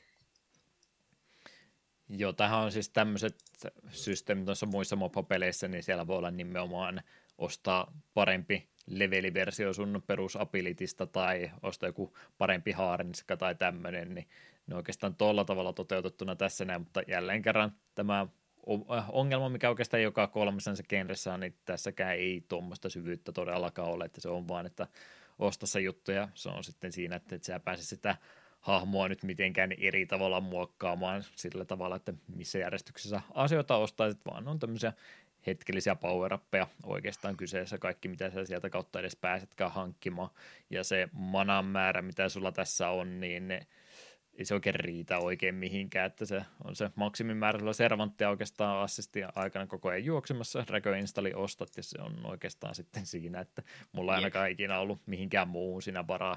Onneksi niitä käyttöisiä niitä siinä matkan varrella oli, niin niitä ei erikseen tarvinnut ostaa, mutta jälleen kerran vähän semmoinen puoliksi kypsytetty kokonaisuus tämä mopa-osuuskin tässä tuntuu olevan ainakin omasta mielestäni. Mm. Mutta tosiaan, kuten tuossa sanoin, niin se vastustajan Master sieltä lopusta sitten, kun käydään hoitamassa, se vaatii yleensä sen, että on, ee, jos ei nyt kaikkia kolmea leinia ole itsellensä voittanut, niin kannattaa nyt ainakin se kaksi olla sitten hoidettuna ennen kuin sinne kannattaa lähteä puskemaan ovien servanttia avulla ja siellä sitten käydään se Master Coasti tuhoamassa tai jossain harvinaisessa tapauksessa voi riittää sekin, että sen vastustajan päähaamon käy knokkaamassa neljään kertaan, mutta sitä ei ainakaan itselleni tapahtunut. Tämä nyt oli ee, oppaasta luettua tietoa ja se on ehkä enemmän tuota monin pelipuolen ominaisuuksia, mutta sekin on sitten mm. yksi vaihtoehto tuo pelipäihittää tai yksi kenttä voittaa, jos ei sitä Master Coastia syystä tai toisesta onnistu sitten tuhoamaan. Jep. Enpä tiennyt tuotakaan Master Ghostin kimppuun aina. Kyllä, kyllä. Siinä oikeastaan pelin toiminto nyt selitetty aika hyvin ja voidaan näin yleistä mielipidettä ja muuta kertoa tässä myöskin vaikeustason kautta. Easy, normal ja hard vaihtoehdothan siinä ainakin oli, oliko jopa joku neljäskin, mutta nuo nyt ainakin, menitkö millä kokeilemaan? Normaalilla menin, ja mun mielestä oli hämmennyt jokaisen chapterin jälkeen. Aina kun chapter on loppuun, niin sitten se uudelleen valitsit seuraavan chapterin vaikeusaste ja nuo assist-jutut, niin se oli vähän outo ratkaisu minun mielestä. Mm. No onneksi tämän pääsee vaihtamaan, jos siellä vaikeampia niin, juttuja tulee välissä. Mm. Joo, normaalilla itsekin pelasin ja kyllä mulla silläkin tuntuu olevan yllättävän paljon vaikeuksia. Toki ensin oli siinä kohtaa, kun tämä organ menu joksi, joksika tätä servanttien kutsumista ja muuta kutsutaan, niin sen kanssa kun meni säätelyksi ensin, niin huomasin, että pelasin vain niin hitaasti, että tästä ei mennyt tulla mitään. Näissä on nämä aikarajoituksetkin kentissä olemassa, mikä ajattelin, että puoli tuntiahan nyt riittää vaikka mihinkä, mutta kyllä sekin yllättävän nopeasti menee, kun sä paikallaan seisot ja yrität valikkoja saada käytettyä optimaalisesti ja kaikkea muuta tehtyä siinä samalla. Se on myöskin yksi, mikä mielessä toki kannattaa pitää, mutta sen jälkeenkin, kun mä pistin sen automaattiseksi, niin siellä oli esimerkiksi yksi tehtävä, missä sitten Dr. Paradigmin kanssa piti Valentania vastaan tapella, ja siinä on sitten vaihtoehtoinen tappio ehto se, että jos Paradigm häviää, niin säkin häviät samalla, ja mä en oikein mennyt pysyä kärryllä, että missä tämä kyseinen henkilö menee, hän tuntuu jo olevan aika itsetuhoinen paikoitellen tuossa liikkumisellansa, niin kaikki näytti hyvältä ja sitten se yhtäkkiä rupeaa huutaa, että hei saisiko vähän apua ja sitten se olikin viiden sekunnin päästä kuollut, että aha, no kiitos, että kerroit, voisitko vähän aikaisemmin voinut sanoa. Joo, tuo on tuttu ongelma varmaan kaikissa Dynasty Warriors-peleissä, ne on tavastavista peleissä, mä oon pelannut sille, että tämän tyyn pitää pysyä hengissä, niin aina sille eh. Hmm. Koska aina se juoksi sen pahimman toiminnan keskelle ja sitten ulisee, kun sen HP on melkein loppu. Että ei, miksi teet näin? Mun pitäisi yrittää vallata tuo paikka samaan aikaan, kun siellä tappelet toisella puolella täysin turhia vihollisia vastaan ja tapatat ittees. Hmm. Sen mä tosiaan huomasin, että rupesi paremmin menemään, kun tämä pelihän näyttää sulle, kun tulee näitä lisäjoukkoja vahvistuksia summonataan mm. tiettyyn paikkaan kartalle, niin kun mä pidin niitä ykkösprioriteettina, niin rupesi asiat sujumaan paremmin, että se on tosiaan aika ilkeä, kun sillä ei ole käytännössä mitään rajoituksia, mihinkä niitä tämmöisiä lisävahvistuksia kartalla tulee, ja se just, jos sä oot pistänyt ne kaikki joukkos tai peli on laittanut sun servantit sinne alapuolelle karttaa ja sitten sieltä yläleiniltä tuleekin reinforcementteja läpi, niin siellä ei ole oikeasti ketään pysäyttämässä niitä, niin se mm. todella nopeasti kääntyy siihen, että se on se oma Master Coast sitten hyökkäyksen alla, niin kannattaa ihan vakavissa ottaa ne e, tota, tota, pingit siellä kartaloissa ja näkyy, että sieltä on nyt tulossa tyhjää kujaa pitkin porukkaa, niin se on tosi nopeasti vihollisen väriseksi kääntynyt siinä sitten, jos et sä sille mitään tee. Koska jos sä et sille mitään tee ja sulla on moodi päällä, niin on ihan sata varma, että tietokonekaan ei sillä siellä yhtään mitään tee. Mm. Kyllä, kyllä. Tosiaan tänne menutuksen kauttakin niin pystyy siis valitsemaan siellä sitten sen vaihtoehon, että haluatko sä, että se peli pausettaa automaattisesti, kun sitä inventoria käytet, ja kyllä se tuossa yksin pelissä ihan suositeltavaa on, että näin tekee. Voi itsensä kiusata tälle, että pelitilanne ei pysähdy ollenkaan, että siellä sitten viholliset käy nuijimassa suoseen aikaa, kun sä valikkoja selailet, mutta jos itsestäsi et kovinkaan paljon tykkää, niin voit tämän pitää toki päälläkin. Joo, aika paljon selitettävää tässä on ollut jo tähänkin mennessä, ja mikä tästä asiasta tekisi minun mielestä huomattavasti helpommin lähestyttävän kautta helpommin selitettävän peli olisi se, jos tässä olisi paljon, paremmat tutoriaalit. Onko väittämäni väärä? Ei ole. Peli al- alkupuolella, kun opetin perushyökkäykset, niin okei okay, joo, tämä kertoo hyvin. Ja sitten kun päästiin tähän niin sanotun moba-osuuteen, niin aivot mennä sulaa, kun me yritin ymmärtää, että mitä tällä nyt tapahtuu ja miksi. Joo, ja sehän loppui käytännössä kokonaan. Siis peli alkaa sillä, että se oli siinä vähän, tai itse asiassa nyt toisinpäin, että siinä opettaa Solille näitä asioita jostain kumman syystä, että mitta oli, mitta oli tullut täyteen ja nyt tehdään välillä näin päin, niin tällä tavalla opetetaan peruskontrollit. Jes, tämä ihan hyvä. Okei, mä en tykkää siitä, että taas tulee tämmöisiä tutoriaaleja ähkyjä yhdellä kertaa, mutta kiitos, että nyt edes jollain tavalla näytät nämä asiat ja sitten toteat, että tämä on vaan yksi kolmasosa tästä pelistä, niin pitäisi näitä kaikkia muuta opetella ja tämmöisiä vastaavanlaisia tutorialeja tässä ei tule sen jälkeen ollenkaan, että sen jälkeen se on näitä infokortteja pelkästään, joita parhaimmillaan taisi tulla kahdeksan yhden tehtävän aikana, että no, tuossa kenttä alkaa, että luoisi nyt tuossa 10 minuuttia tekstiä, että tässä on nyt selitettynä, miten tämä toimii, Selitetäänkö me tätä sulle pelimekaniikkojen kautta? Ei todellakaan, tuossa on tekstiä, tämä on ihan, tämä on ihan jees. Siellä meni varmaan todella paljon siis yksityiskohtia ohitse, mitkä olisi tehnyt pelaamista helpompaa, mutta mä en oikeasti jaksanut niitä selailla. Yritin vähän matkaa, mutta sitten totesin, että joo, ihan sama, otetaan asset moodit päälle ja ihan sama, rämpytetään peruslyöntiä. Tämä, tämä on ihan jees. Joo, ja sitten kun siinä peli heittää uusia te- termejä, se, tässä on Master Ghost, tässä on Servanteen, tässä on tätä ja tätä ja Mastereet ja Diba Daba Dubauts.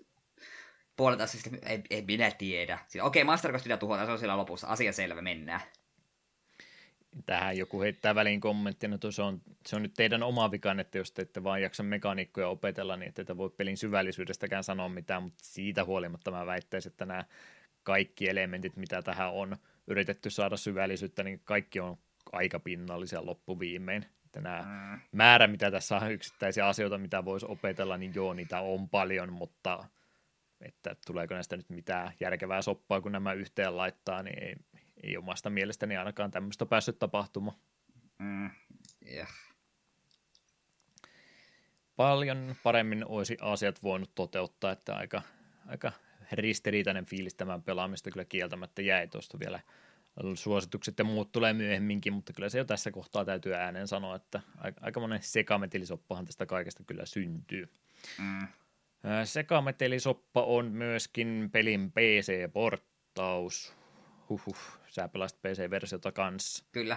Sulla, no joo, sä vähemmän näistä asioista pistät silmään, mutta lähinnä tuota grafiikan puolelta nyt lähtisin sanomaan, että se on myöskin melkein kolmea eri aikakautta graafisesti. Siellä on Pleikkari 2 aikaiset tota, hahmomodelit, Pleikkari 3 aikaiset taustagrafiikat ja sitten yritetty jotain Pleikkari 4 aikaisia vesi kautta varjoefektiä saada, jotka ei oikein toimi ainakaan minun päätteellä.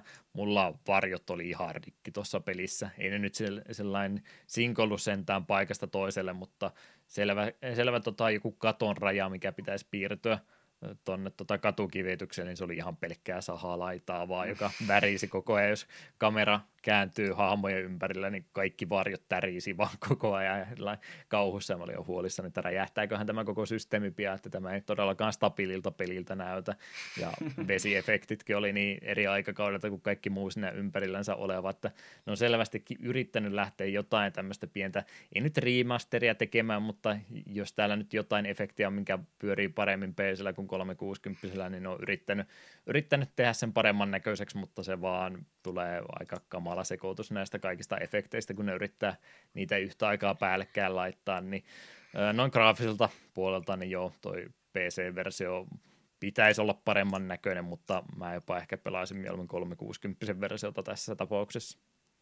Mm, joo, emme voi väittää, että pelinetti olisi ollut. Se oli mm. tavallaan kiva nähdä Sol ja Kai tuollaisessa ympäristössä, mutta sitten se oli aika nopeasti, että no, tämä nyt on nähty.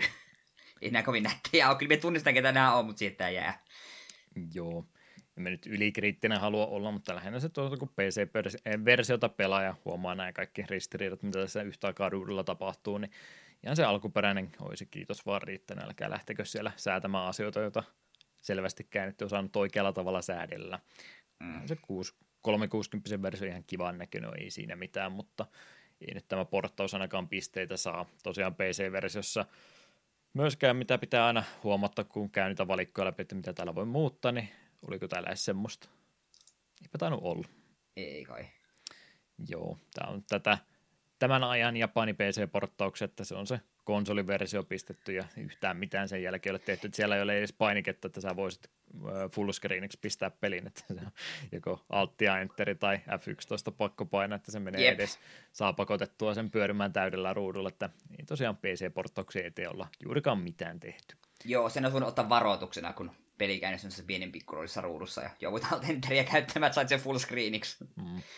Kai pelaisit ohjaimella, kuten minäkin. Joo, kyllä, kyllä. Joo, me lukaisin pari arvostelua Steamin puolella ja suuri osa niistä huulta, oh please god, elää pelaa näppiksellä. Mm. Minä voin kuvitella, että näppiksellä aivan hirvittävää. Joo, sekin sitten siihen vielä päälle, niin aikamoinen elämys on siinä aikaiseksi. Hmm. No, ettei nyt ihan vaan nekailuksi menisi tällä takapölkyn puolellakin, niin puhutaan nyt vähän äänistä ja musiikkipuolesta, mitä pelistä löytyy tosiaan Daisuke Isivatarihan tietysti on oman pelinsä halunnut omat musiikkinsa tehdä. Ole nyt Isivatarista tähän mennessä vielä se enempää, mutta kun ohi menne mainittu, niin äkkää nyt hänestäkin nopeasti. Hän on tosiaan siis 7-3 vuonna syntynyt pelisuunnittelija kautta joka paikan höylä, on etelä-afrikkalais kautta japanilaista syntyä alun perin ollut, mutta japanilainen näin enimmäkseen kumminkin tänä päivänä siellä suunnalla asuu, Etelä-Afrikassa kumminkin syntynyt – ja, ja hänellä on selvästikin ollut pienestä asti ajatus, että kyllä hän rupeaa sitten videopelejä isona tekemään ja näin sitten toteuttikin asian, että taisi tuossa jo kouluaikoina olla näitä ensimmäisiä Arc Systemin eh, pelejä, tai no ei nyt ihan Arc Systemin ekoja pelejä, mutta siis olla itse tekemässä jo ennen Guilty näitä, näitä julkaisuja Virtual Open Tenniksistä tuosta Saturnin tennispelistä hänen nimensä muun muassa ensimmäistä kertaa löytyisi ja oliko se Exe Torva, mistä me tuossa aikaisemmin puhuttiin, niin siihenkin hän jo osallistui. Mutta siinä kohtaa sitten koulut oli jo käyty läpi ja hänellä oli sitten jo pikkasen kokemusta allakin, niin hänelle annettiin tämmöinen tilaisuus, että teppäs meille tappelupeliä, kiltikierihan siitä tuli ja on semmoinen tie, tietynlainen oman aikakautensa tuote se alkuperäinenkin kiltikieri. Onko sä nähnyt sitä ylipäätänsä? Me on pelannut sitä. Ai sä oot ihan pelannut, pelannut sitä. Niin sähän sanoit jo, että oli jossain. Joo, ja sehän tuossa tullut. Switchille oli se Guilty Gear Ascent Coren ihme anniversary edikka, mikä oli, niin siinähän tuli mukana myös Guilty Gear 1, ja silloin pelasin sen ihan läpi asti, oh. joskin vain Solilla ja Justicein voitin vain ja ainoastaan Instant Killille, koska Jesus, se on vittumainen pomo. Joo, miettii kumminkin sitä alkuperäistä Guilty Gearia, mitä mäkin olen ihan videopojalta nähnyt, niin huomaahan se, että se on niinku semmoinen ihminen ollut tekemästä, joka niinku rakastaa, rakastaa tappelupelejä, mutta ehkä ekalla yrittämällä ei vielä ihan kaikki mennyt oikein. Okei, osa meni ehkä pleikkari ykkösenkin piikki, että siellä on muisti tai noin tallennusrajoitukset ollut mitä on, niin ääniefektit on aika lailla kompressoitu niin pieneen pakettiin kuin suinkin mahdollista ja kuulee niin kuin juoksuäänestäkin siltä, että joku on sandaililla hakannut pöydän kulmaa, että siinä tulee juoksuefekti ääni, tämä on ihan jees. Taustathan se oli tainnut siihen ekaan piirtää, siellä on väripaletit vähän mitä sattuu toisinaan, niitäkin on päivitetty myöhemmin. Totta kai pelin kehien täytyy itsekin Solo Bad Guy ääninäyttely hoitaa, koska hän on, on, on kaikkia tekemässä itse tarinaa, hän on itse kirjoittanut, että miettii sitä ekaa kiltikierriä, niin se ei ole todellakaan yhden tekijän tuote, mutta se on yhden tekijän suunnitelmien tuote kuitenkin, että se on, on aika monen joka paikka höylä vielä siinä vaiheessa ollut. Toki tuossa mitä pisemmälle matkaan mennyt ja peli tota, budjetit ja henkilöstömäärät kasvanut, niin toki on koko ajan taaksepäin sieltä tullut, mutta huomaa kumminkin, että on niin syvästä rakkaudesta lajiin lähdetty tämmöistä pelisarjaa tekemään. Joo, ja vaikka siinä noita ongelmia on, niin ei olisi pitkä aika pari päivää sitten katoin tuon, tuon Maximilian Dudin vanha videon, kun se pelasi just Guilty Gear 1, ja niin kyllä, joo, ne ääniefektit on, on mitä on, ja silleen, ja se siinä hyvin nopeilla testailla löytää, okei, Solilla on neljä niin kuin, luuppia, millä saa vihollisen. Voit vain jatkaa luuppia mm. tälle. Vihollinen kuolee aina näin, että okei, okay, ja vähän epäreiluuksia on myös pelimekaniikoissa, mutta hahmot on helvetin hyvän näköisiä, ja soundtracki. Joo. Jos kaikesta muusta on voitu antaa vähän, mutta soundtrack on niin timanttia kuin kaikissa tulevissakin peleissä. Joo, se on ensimmäinen varsinkin kiltikerrasta ehdottomasti tyyli ennen toteutusta ollut, mutta eipä se väärin ole ja sen pohjalta pystyy kumminkin pelisarjan tekemään, niin eipä sillä nyt liian kriittinenkään saa sitten kumminkaan olla. Mm. Mutta kuten noista hänen mm, tota, osuuksista sanoin pelituotantoon mainitsin, niin tosiaan on semmoinen joka paikan höllä tämän pelisarjan kanssa kyllä ollut, että vähän, vähän kaikessa hänellä näppinsä tuossa matkan varrella on ollut.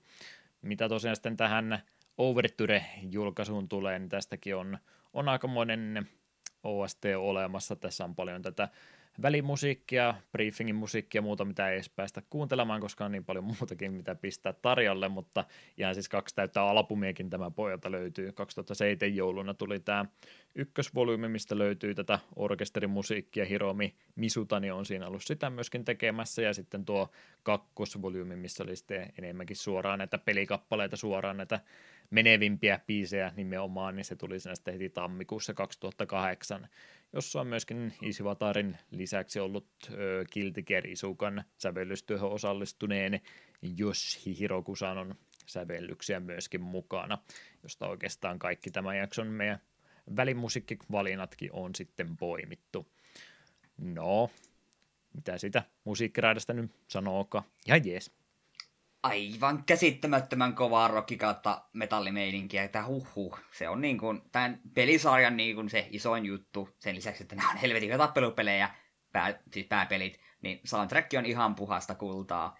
Ja Daisuke Ishivatari ei ole pelkästään niin kuin tee tällaista metallia rockimusiikkia, vaan hän myös ihan jossain määrin fanittaa sitä. Se on ehkä hahmoissa ja hyökkäyksissä ja muissa nähtävillä. Soul Bad Guyhan on itsessään viittaus suoraan Queenin Freddie Mercuryin, koska Solin oik- niin sanottu oikein nimi on Frederick. Ja hän jo, Freddie Mercurinhan lempinimi on Mr. Bad Guy ja niin poispäin. Ja Daisuke Ishivaterin oma suosikki bändi, bändi on myös Queen. Ja sitten muiden hahmojen joukossa on se Kai Kiske. Hänen nimensä muodostuu Michael Kiskestä ja Kai Hansenista, jotka ovat molemmat Halloweenin entisiä laulajia. Ja samoin sitten Kain hyökkäys Right to Lightning on yksi Metallican albumi, Testament on itsessään bändi, hänellä on hyökkäys Master of Puppets, Axel Low, no Axel Rose, ei tarvitse hirmu paljon miikuisista käyttää, ja sekä Justicella että Disillä on molemmilla hyökkäys miltä Gamma Ray, joka on metallin, tai tuo saksalainen metallibändi, ja niin poispäin ja niin poispäin. Löytyy Hammerfall ja Potemkinin hyökkäyksistä ja niin poispäin, että avat minkä tahansa hahmon niin kuin, wikiin ja menet sinne hyökkäysten kohdalle ja katsot silleen, joo, musiikkiviittaus, joo, musiikkiviittaus, joo, musiikkiviittaus. Että Ishivatari rak- rakastaa musiikkia ja se näkyy ja se kuuluu. Se on harmi, kun John Romero ja tämmöisten kaltaisten ihmisistä, niitä on kuvattu rokkitähdiksi sen takia, että ne on ollut äh, isoja persoonia ja ne on ostanut Ferrareita ja muita tienesteillensä, mutta mun mielestä se on väärin, kun on olemassa Isivatarin kaltaisia ihmisiä, jotka nimenomaan on semmoisia rokkitähtiä, eikä semmoisia, no en minä, en, mä en ole, en ole tavannut kyseistä henkilöä, mutta en mä nyt myöskään hirveästi huonoa hänestä ole kuullut, että hän on nimenomaan on vaan semmoinen rokkitähti, joka selvästi rakastaa sitä, mitä on tekemässä, niin ei, ei voi muuta kuin hymyillä, kun kuulee näitä hänen kappaleensa. Onhan ne hirveätä ähkyä varmasti, eikä kaikki tuommoista musiikista tykkää, mutta Itellä no ne on väärässä ne ihmiset. No, se on yksinkertaista. Okay. Kyllä, no niin, te olette kaikki muut väärässä, mutta... Kyllä, Joo, kyllä. Ja, ja, ja, ja, se piti vielä mainita, että se on hauskaa just aina välillä, kun itse niin huomaa jonkun viittauksen, jonka aiemmin mennyt ohi. Just katoin sitä Maximilian Dudin videoa ja siinä ykkösessä en just aina matsia näkyy muut kaikki hahmoilta muutama erikoisliike, niin miten ne tehdään niiden nimet, niin huomasin vaan, että hetkinen, Shadowline hyökkäsi Break the Law ja Breaking the Law. Jälleen yksi musiikkivideo, jota en ollut aiemmin edes huomannut. Hmm. Tulee hyvä mieli. Joo, 10 kautta 10 soundtrack siis. Aivan ehdottomasti, ja, ja jos ei mitään muuta sitä pelissä ole sellaista ehdotonta, niin kuten aiemmin mainitsin tämän pelin versio Kain teemasta, eli Holy Orders, orkestaalinen versio. Ai jumalauta, se on kaunis biisi. Ja minun puolessa se voit tuossa, ennen kuin loppuhyvinöihin mennään, niin siinä välissä sitä biisiä soittaa vaikka koko biisin 20 kertaa loopilla. Ihan sama, se on yksi pelihistorian parhaita musiikkeja, piste. Katsotaan, iskeekö teostoväli. Japanin teostoväli. Saapa nähdä. Jeps, jeps. Mitäs nyt sitten muuta tuosta pelistä vielä uskalletaankaan sanoa? Monin pelitilaahan tuosta myöskin löytyisi, et varmaan lähtenyt sitä kokeilemaan. En. Hahmovalikossa kävin. Hmm. Se, se riitti. Joo, Joo. Tiedä, varmaan siis Steamin kautta näitä monin pelimatsejakin vielä pystyisi järjestämään, että ominaisuus on vielä olemassa, mutta enpä lähtenyt sitä itsekään se enempää kokeilemaan. Öö, joo, jälleen kerran näitä pakko sanoa, että varmaan se olisi kahdestaan hauskempaa, mutta tämän osaamiseni kautta pelikokemukseni pohjalta niin en lähde edes leikillä ehdottamaan, että oltaisiin voitu kokeilla. Mä veikkaan, että oltaisiin vaan suututtu pelille kahta enemmän. Se ei voi olla. Parempi ehkä vaan, että jäi tämä kokematta. En tiedä, mm. onko Evossa ollut sivuturnauksessa ikinä tätä, mutta äh. voisi, vois olla ihan mielenkiintoista tasan yksi matsi nähdä, ei kahta, se oli yksi riittäisi. Näytösottelu, kiitos. Mm. Sitten pois.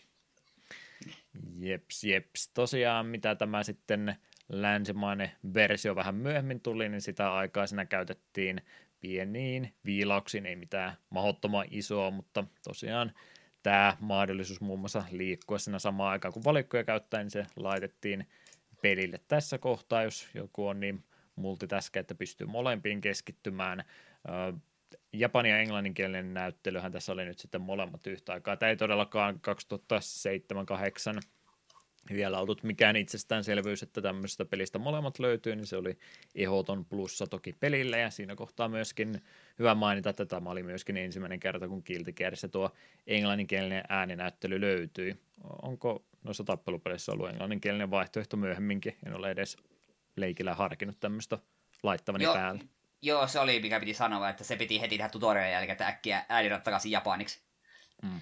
Mutta en ole varma, onko missään uudemmassa enkkuääniraitaa. Jos on, niin se on pyhäinhäväisyys. Ei välttämättä tarvita. Joo, Ää, olet ehkä, joku on saattanut mm. ehkä huomata, että mulla on kohtalaisen vahvoja mielipiteitä tästä pelisarjasta. kyllä, kyllä. Tietokilpailukysymys tähän väliin. Kuka oli Sol Badkain englanninkielinen ääninäyttelijä tässä pelissä? En sitä muista. Sulla on kaksi vaihtoehtoa. Mä sanon kaksi vaihtoehtoa, niin mun tarvitsisi kertoa, ketkä no. Se on toinen niistä. Ah, aivan. Oletko me kuuleta nopeasti? en muista. Joku, joku, oli se joku, joka oli jopa, jonka niin ennestään tiesi, mutta en, en, en muista. Joo, Troy Bakerihän se siellä selväänkätä esittää. Kuulostaa Troy Bakerilta. Mm. ei, ei tarvitse enempää yrittää, kun hänellä on videopeli ääni, niin miksi suotta mitään toista keksi. Totta. Jeps, jeps. Tai taisi olla myöskin ensimmäinen kerta, kun Ishvatari taisi luopua se on ollut Bad Guy ääninäyttelystä, kun hän oli sitä alun perin, mutta nythän siinä on ollut sitten ihan kunnon ääninäyttelijä, mikä on harmittanut kaikkia muita paitsi miestä itseensä, että hänelle se ei ollut niin tärkeää, mutta faneille se tuntuu olevan iso, iso tota, pala nieltäväksi. Joo, no kun käytännössä Sol Bad Guy koko hahmona on omanlaissa alter ego koko herralle, niin mm. on se outoa, että hän niistä ääninäytteli. No, oma oli päätöksensä, niin emme niin. lähde vastaan sanomaankaan. Ja ei kyllä tämä uusi ääninäyttelijä on kyllä hyvä, niin ei siinä mitään. Mm. Ennakkotilauksiahan pelille aikana länsimaissa laitettiin ja siinä oli sitten tämmöinen vaihtoehtoinen asuste Solille myöskin olevassa ja sen sitten sai myöhemmin myös ostettua Xboxin Marketplacein kautta. Vinkkinä, jos lähdette sitä kokeilemaan, niin älkää laittako nettipiuhaa kiinni kesken pelaamisen, koska ne voi käydä levykkeille huonosti. Yes siinä oikeastaan nyt kaikki faktatiedot, mitä aiomme tästä pelistä tässä kohtaa pudotella jäljellä, ovat enää vain meidän omat mielipiteemme. Jatko-osiakaan mä en nyt tällä kertaa lisännyt kyseiselle pelisarjalle. Yritin vähän etua säästää sillä, ettei tarvitse jokaista kiltikeri julkaisua tässä ääneen laskea, mutta kyllä ne enimmäkseen on ollut siis näitä tämmöisiä yksi vastaan yksi 2D-tappelupelejä. Siellä on ollut niitä neljä vastaan, tai anteeksi, kaksi vastaan kaksi pelejäkin, eikö tämä Isuka ollut nimenomaan joku tämmöinen tyyppinen peli, että sekin on tappelupeli, mutta pienellä omalla spinnillänsä. Ja... Joo, Isuka on semmoinen, mikä minun kiinnostaisi joskus päästä kokeilemaan. Koska sä oot spin-off-kapanen tietysti, ymmärrän. Ei, koska, ei, koska se on Guilty Ja eikö se sitten tämä Judgment-peli, niin onko se ihan platformeri tai sekin on jotain muuta kuin tappelupeli? Mm, sitä en muista, mikä se on. Tai enimmäkseen se on kuitenkin pysynyt ihan siinä siinä samassa kaavassa kuin ne alkuperäinenkin peli on, mutta kyllä se muutama tämmöinen spin-offikin joukko on sitten mahtunut. Ei ole kumminkaan mitään toista samanmoista pelijulkaisua tullut, eikä hirveästi ole ihmiset semmoista kaivanneetkaan, että todennäköisesti jäi yhden kerran kokeiluksi. Mm, joo, tämä on tämä Judgment Side-Scrolling Beat'em Up. Aha, okei. Okay. Beat'em Up kumminkin, mä rupesin jotain tota, tota, melee-pohjasta Megamania miettimään. Mm. Megaman X, se rollapat sitten suolla siihen tilalle, niin siinä on jollekin romhäkki sitten luotavaksi. Jeps, jeps. No, sitten siihen suositteluosioon olemme faktat lyöneet tiskiin ja mielipiteet ovat enää jäljellä. Mikä se kokonaistuntemus tämän jälkeen sitten jäi? No siis soundtrackihän on siis aivan helvetin kova, ja sitähän minä suosittelen lämmöllä teille kaikille, mutta ei tämä peli kyllä ole kauhean hyvää. Se on tosi tosi sääli, koska minä toivon, että tämä olisi hyvää. Etenkin kun tämä on osa pelisarjan kaanonia ja silleensä, ja tämä on varsin tärkeä osakin tiettyjen hahmojen kannalta, niin se on tosi surullista, että tässä on liikaa eri pelimekaniikoita, jotka kuitenkin niin liikaa eli pelimekaniikoita, jotka kuitenkaan mikään niistä ole kovin vakuuttava. Niin sitten lopputulos on semmonen sillisalaatti, jota ei vaan ole yksin kiva pelata. Tämän pelin ainoa hyvä puoli on se, että tämän mukana tuli pirun hyvä soundtrack. Hmm. Se on surullista, mutta se on totta. Että siinä kun on se yleinen vitsi, että Daisuke Ishiwatari julkaisi uuden levy ja siinä tuli pelikaupan päälle, niin tästä kohdalla se pitää paikkansa. Siinä en voi suositella, olen pahoillani, mm. mutta kuunnelkaa soundtrackia. En mä aio kyllä itsekään suositella. En lähde täystin kumoamaan ajatusta, jos jollekin tuli fiilistä, voisi sitä kokeilla kumminkin, niin ehdottomasti vaan siitä sitten halvalla alennuksista varsinkin saa, niin ei ole iso tappi, jos lähtee testaamaan, mutta itse en rehellisesti voi sanoa, että pelin pelaamisesta kovinkaan paljon nauttinut. Mikään yksittäinen osuus noista kolmesta ei toiminut tarpeeksi vielä, se yhdistelmäkään ei ollut semmoinen itteeni miellyttävä. Se voi, siis on varmasti ihmisiä, joille nimenomaan tämä sekoitus on just se oikea määrä näitä kolmea genreä, ja jos he sanoo, että tämä on suosikkipelejä ikinä, niin ihan, ihan oikein heille, että saa, saa tällä tavalla tykätä, mutta itselle ei, ei kyllä tämmöinen sekoitussuhde näitä kolmea genreä nyt valitettavasti kyllä toiminut ollenkaan, ja jos sitä ei olisi kiltikeri ollut, niin olisinko edes mahdollisuuttakaan antanut vähän epäilin. Mm. Mutta omalla, omalla tota, luvalla ja varoitusten saattelemana, niin ehkä yhdelle kahdelle ihmiselle voi suositella. No, siinä meillä tällä kertaa kaikki suorat sanottavamme yhdestä pelistä jälleen kerran. Holy Orders sieltä taitaa nyt lähteä rokkaamaan aika kovaa ja katsotaan kuinka paljon sitä tulee. Jos jaksatte loppuasti kuunnella, niin siellä tulee varmaan loppuhypinöitä vielä sen jälkeen.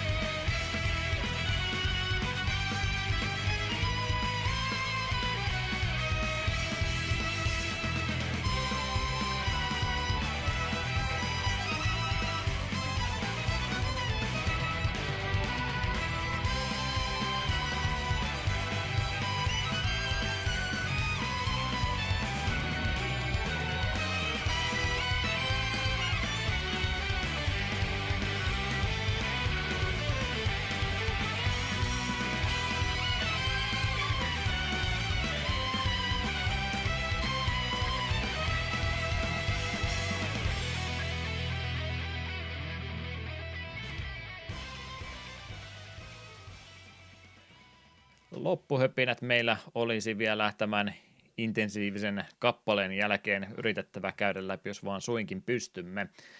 Tulevia jaksovalintojahan tuossa meillä jälleen kerran on, ja nyt pienen pieni muutos. Tämä ei ole ympäristön sanelema pakote, vaan tämä on itse asiassa ihan oma aloite, johon Eetu ei pistänyt vastaan, ja kuuntelijoilta en kysynyt lupaa, niin sen sillä äänimäärällä puskin tämän ehdotuksen läpi. Pudotetaan tulevien jaksojen määrä, tai siis, no tuleehan niitä siis saman verran, mutta siis ilmoitetaan jälleen kerran vaan se kaksi. Me ollaan tosi pitkään menty neljällä, mä en tiedä miksi me edes vaihdettiin, muistaaks, eikö me ollut ihan ekaa vuotta varmaan, kun me se vaihdettiin neljään, mutta sitä mä en muista, että miksi.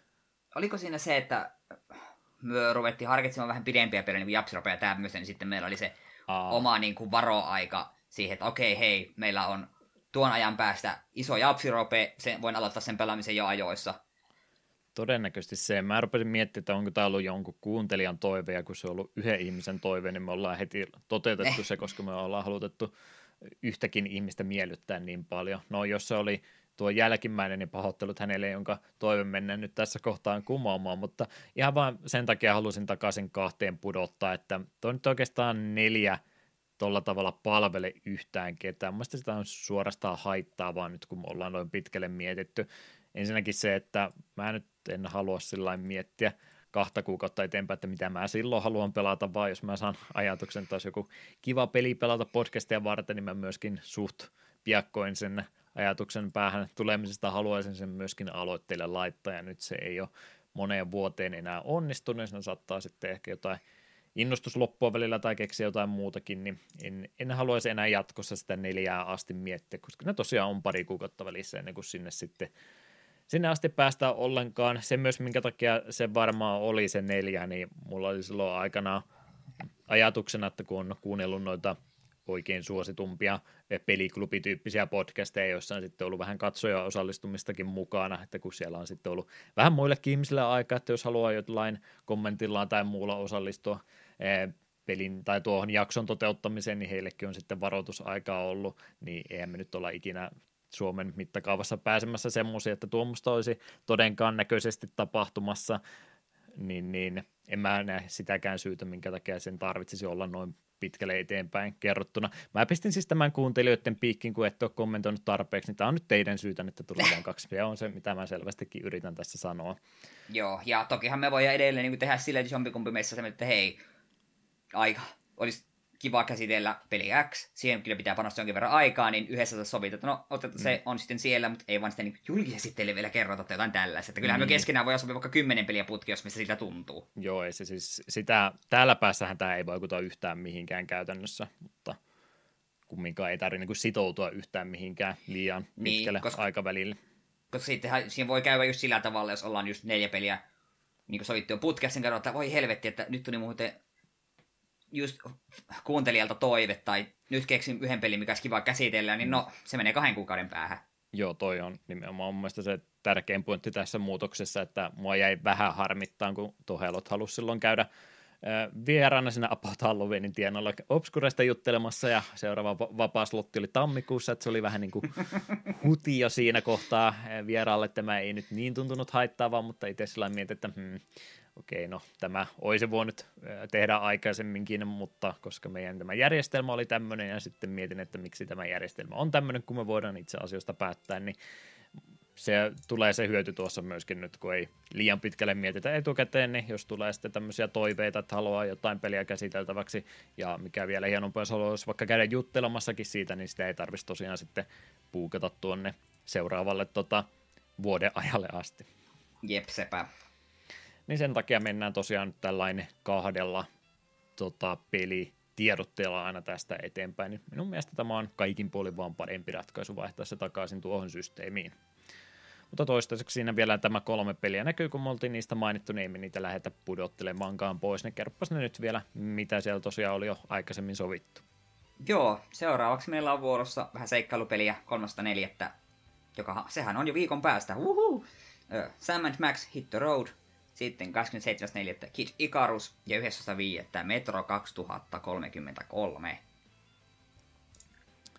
Onhan siinä taas jo Sam Max olisi aloittanutkaan ja kohtaa jo sunnuntai-päiväkin ohitse, niin on äkkiä pistettävä tulille. Se on vähän sama juttu täällä. No. Kauhealla paniikilla vähän nämä jutut pelataan läpi. Mm. Näin ollen kerrottakoon ne yhteydenottokanavat nyt sitten lopuksi vielä, jos jotain kommentoitavaa tulevien pelien muutoksista, 36-osaisesta MTG-segmentistä, joka on pakotettu läpi, tai jostain muusta asiasta, joka teitä saattaa harmittaa tai ilahduttaa, niin niistähän voi käydä kertomassa muun muassa kotisivulla takapelkky.wordpress.com. Sähköpostiosoitteeseen voi laittaa. En ole katsonut sitä taaskaan, herra takapölkköät gmail.com ilman ööpisteitä. Facebook, Twitter ja Discord sitten ehdottomasti paras näistä kanavista on, niin sieltä saa meidät myöskin kiinni. Mistä se mm. Eetu löytyy? Minä löydyn Klaus Nymerkin takaa vähän sieltä sun täältä ja aktiivisimmillani olen Instagramissa ja Twitterissä ja siellä The Klaus nimellä. Ja Juha, kerrohan, missä sinä postailet sinun Guitar Joo, scorehero.com, mikähän mahtaa alkaa loppupäätä tästä, mutta Deokin on nimimerkki omesta jo 2004 vuodesta asti käyttänyt, niin sillä löytyy, jos joku haluaa päivittäin seurata edistymistä, niin pikkuhiljaa sinne lisää. Joo, eihän mä noita mitään muuta käytä. Mä Twitterin mitään kirjoitan, mä Twitchissä striimannut eikä YouTubeenkaan mitään tullut. Että eihän tätä kannata enää mainita. Olen kadonnut mm. sosiaalisesta mediasta täydellisesti. Asun Tiipetin vuoristolla nykyään. Mm. No niin, siinä olisi tämä jakso sitten meidän puolestamme loppuun käsitelty. Kiitokset jälleen kerran päätepistelle asti kuuntelemisesta. Onko Eetulla jotain filosofista lausuntoa tähän jakson päätteeksi vielä heittää? No minä ajattelin heittää vähän pakavaksi ja minä tyydyn vaan sanomaan, että jos joskus tuntuu siltä, että kaipatte apua ja apua teille tarjotaan, niin ottakaa se vastaan.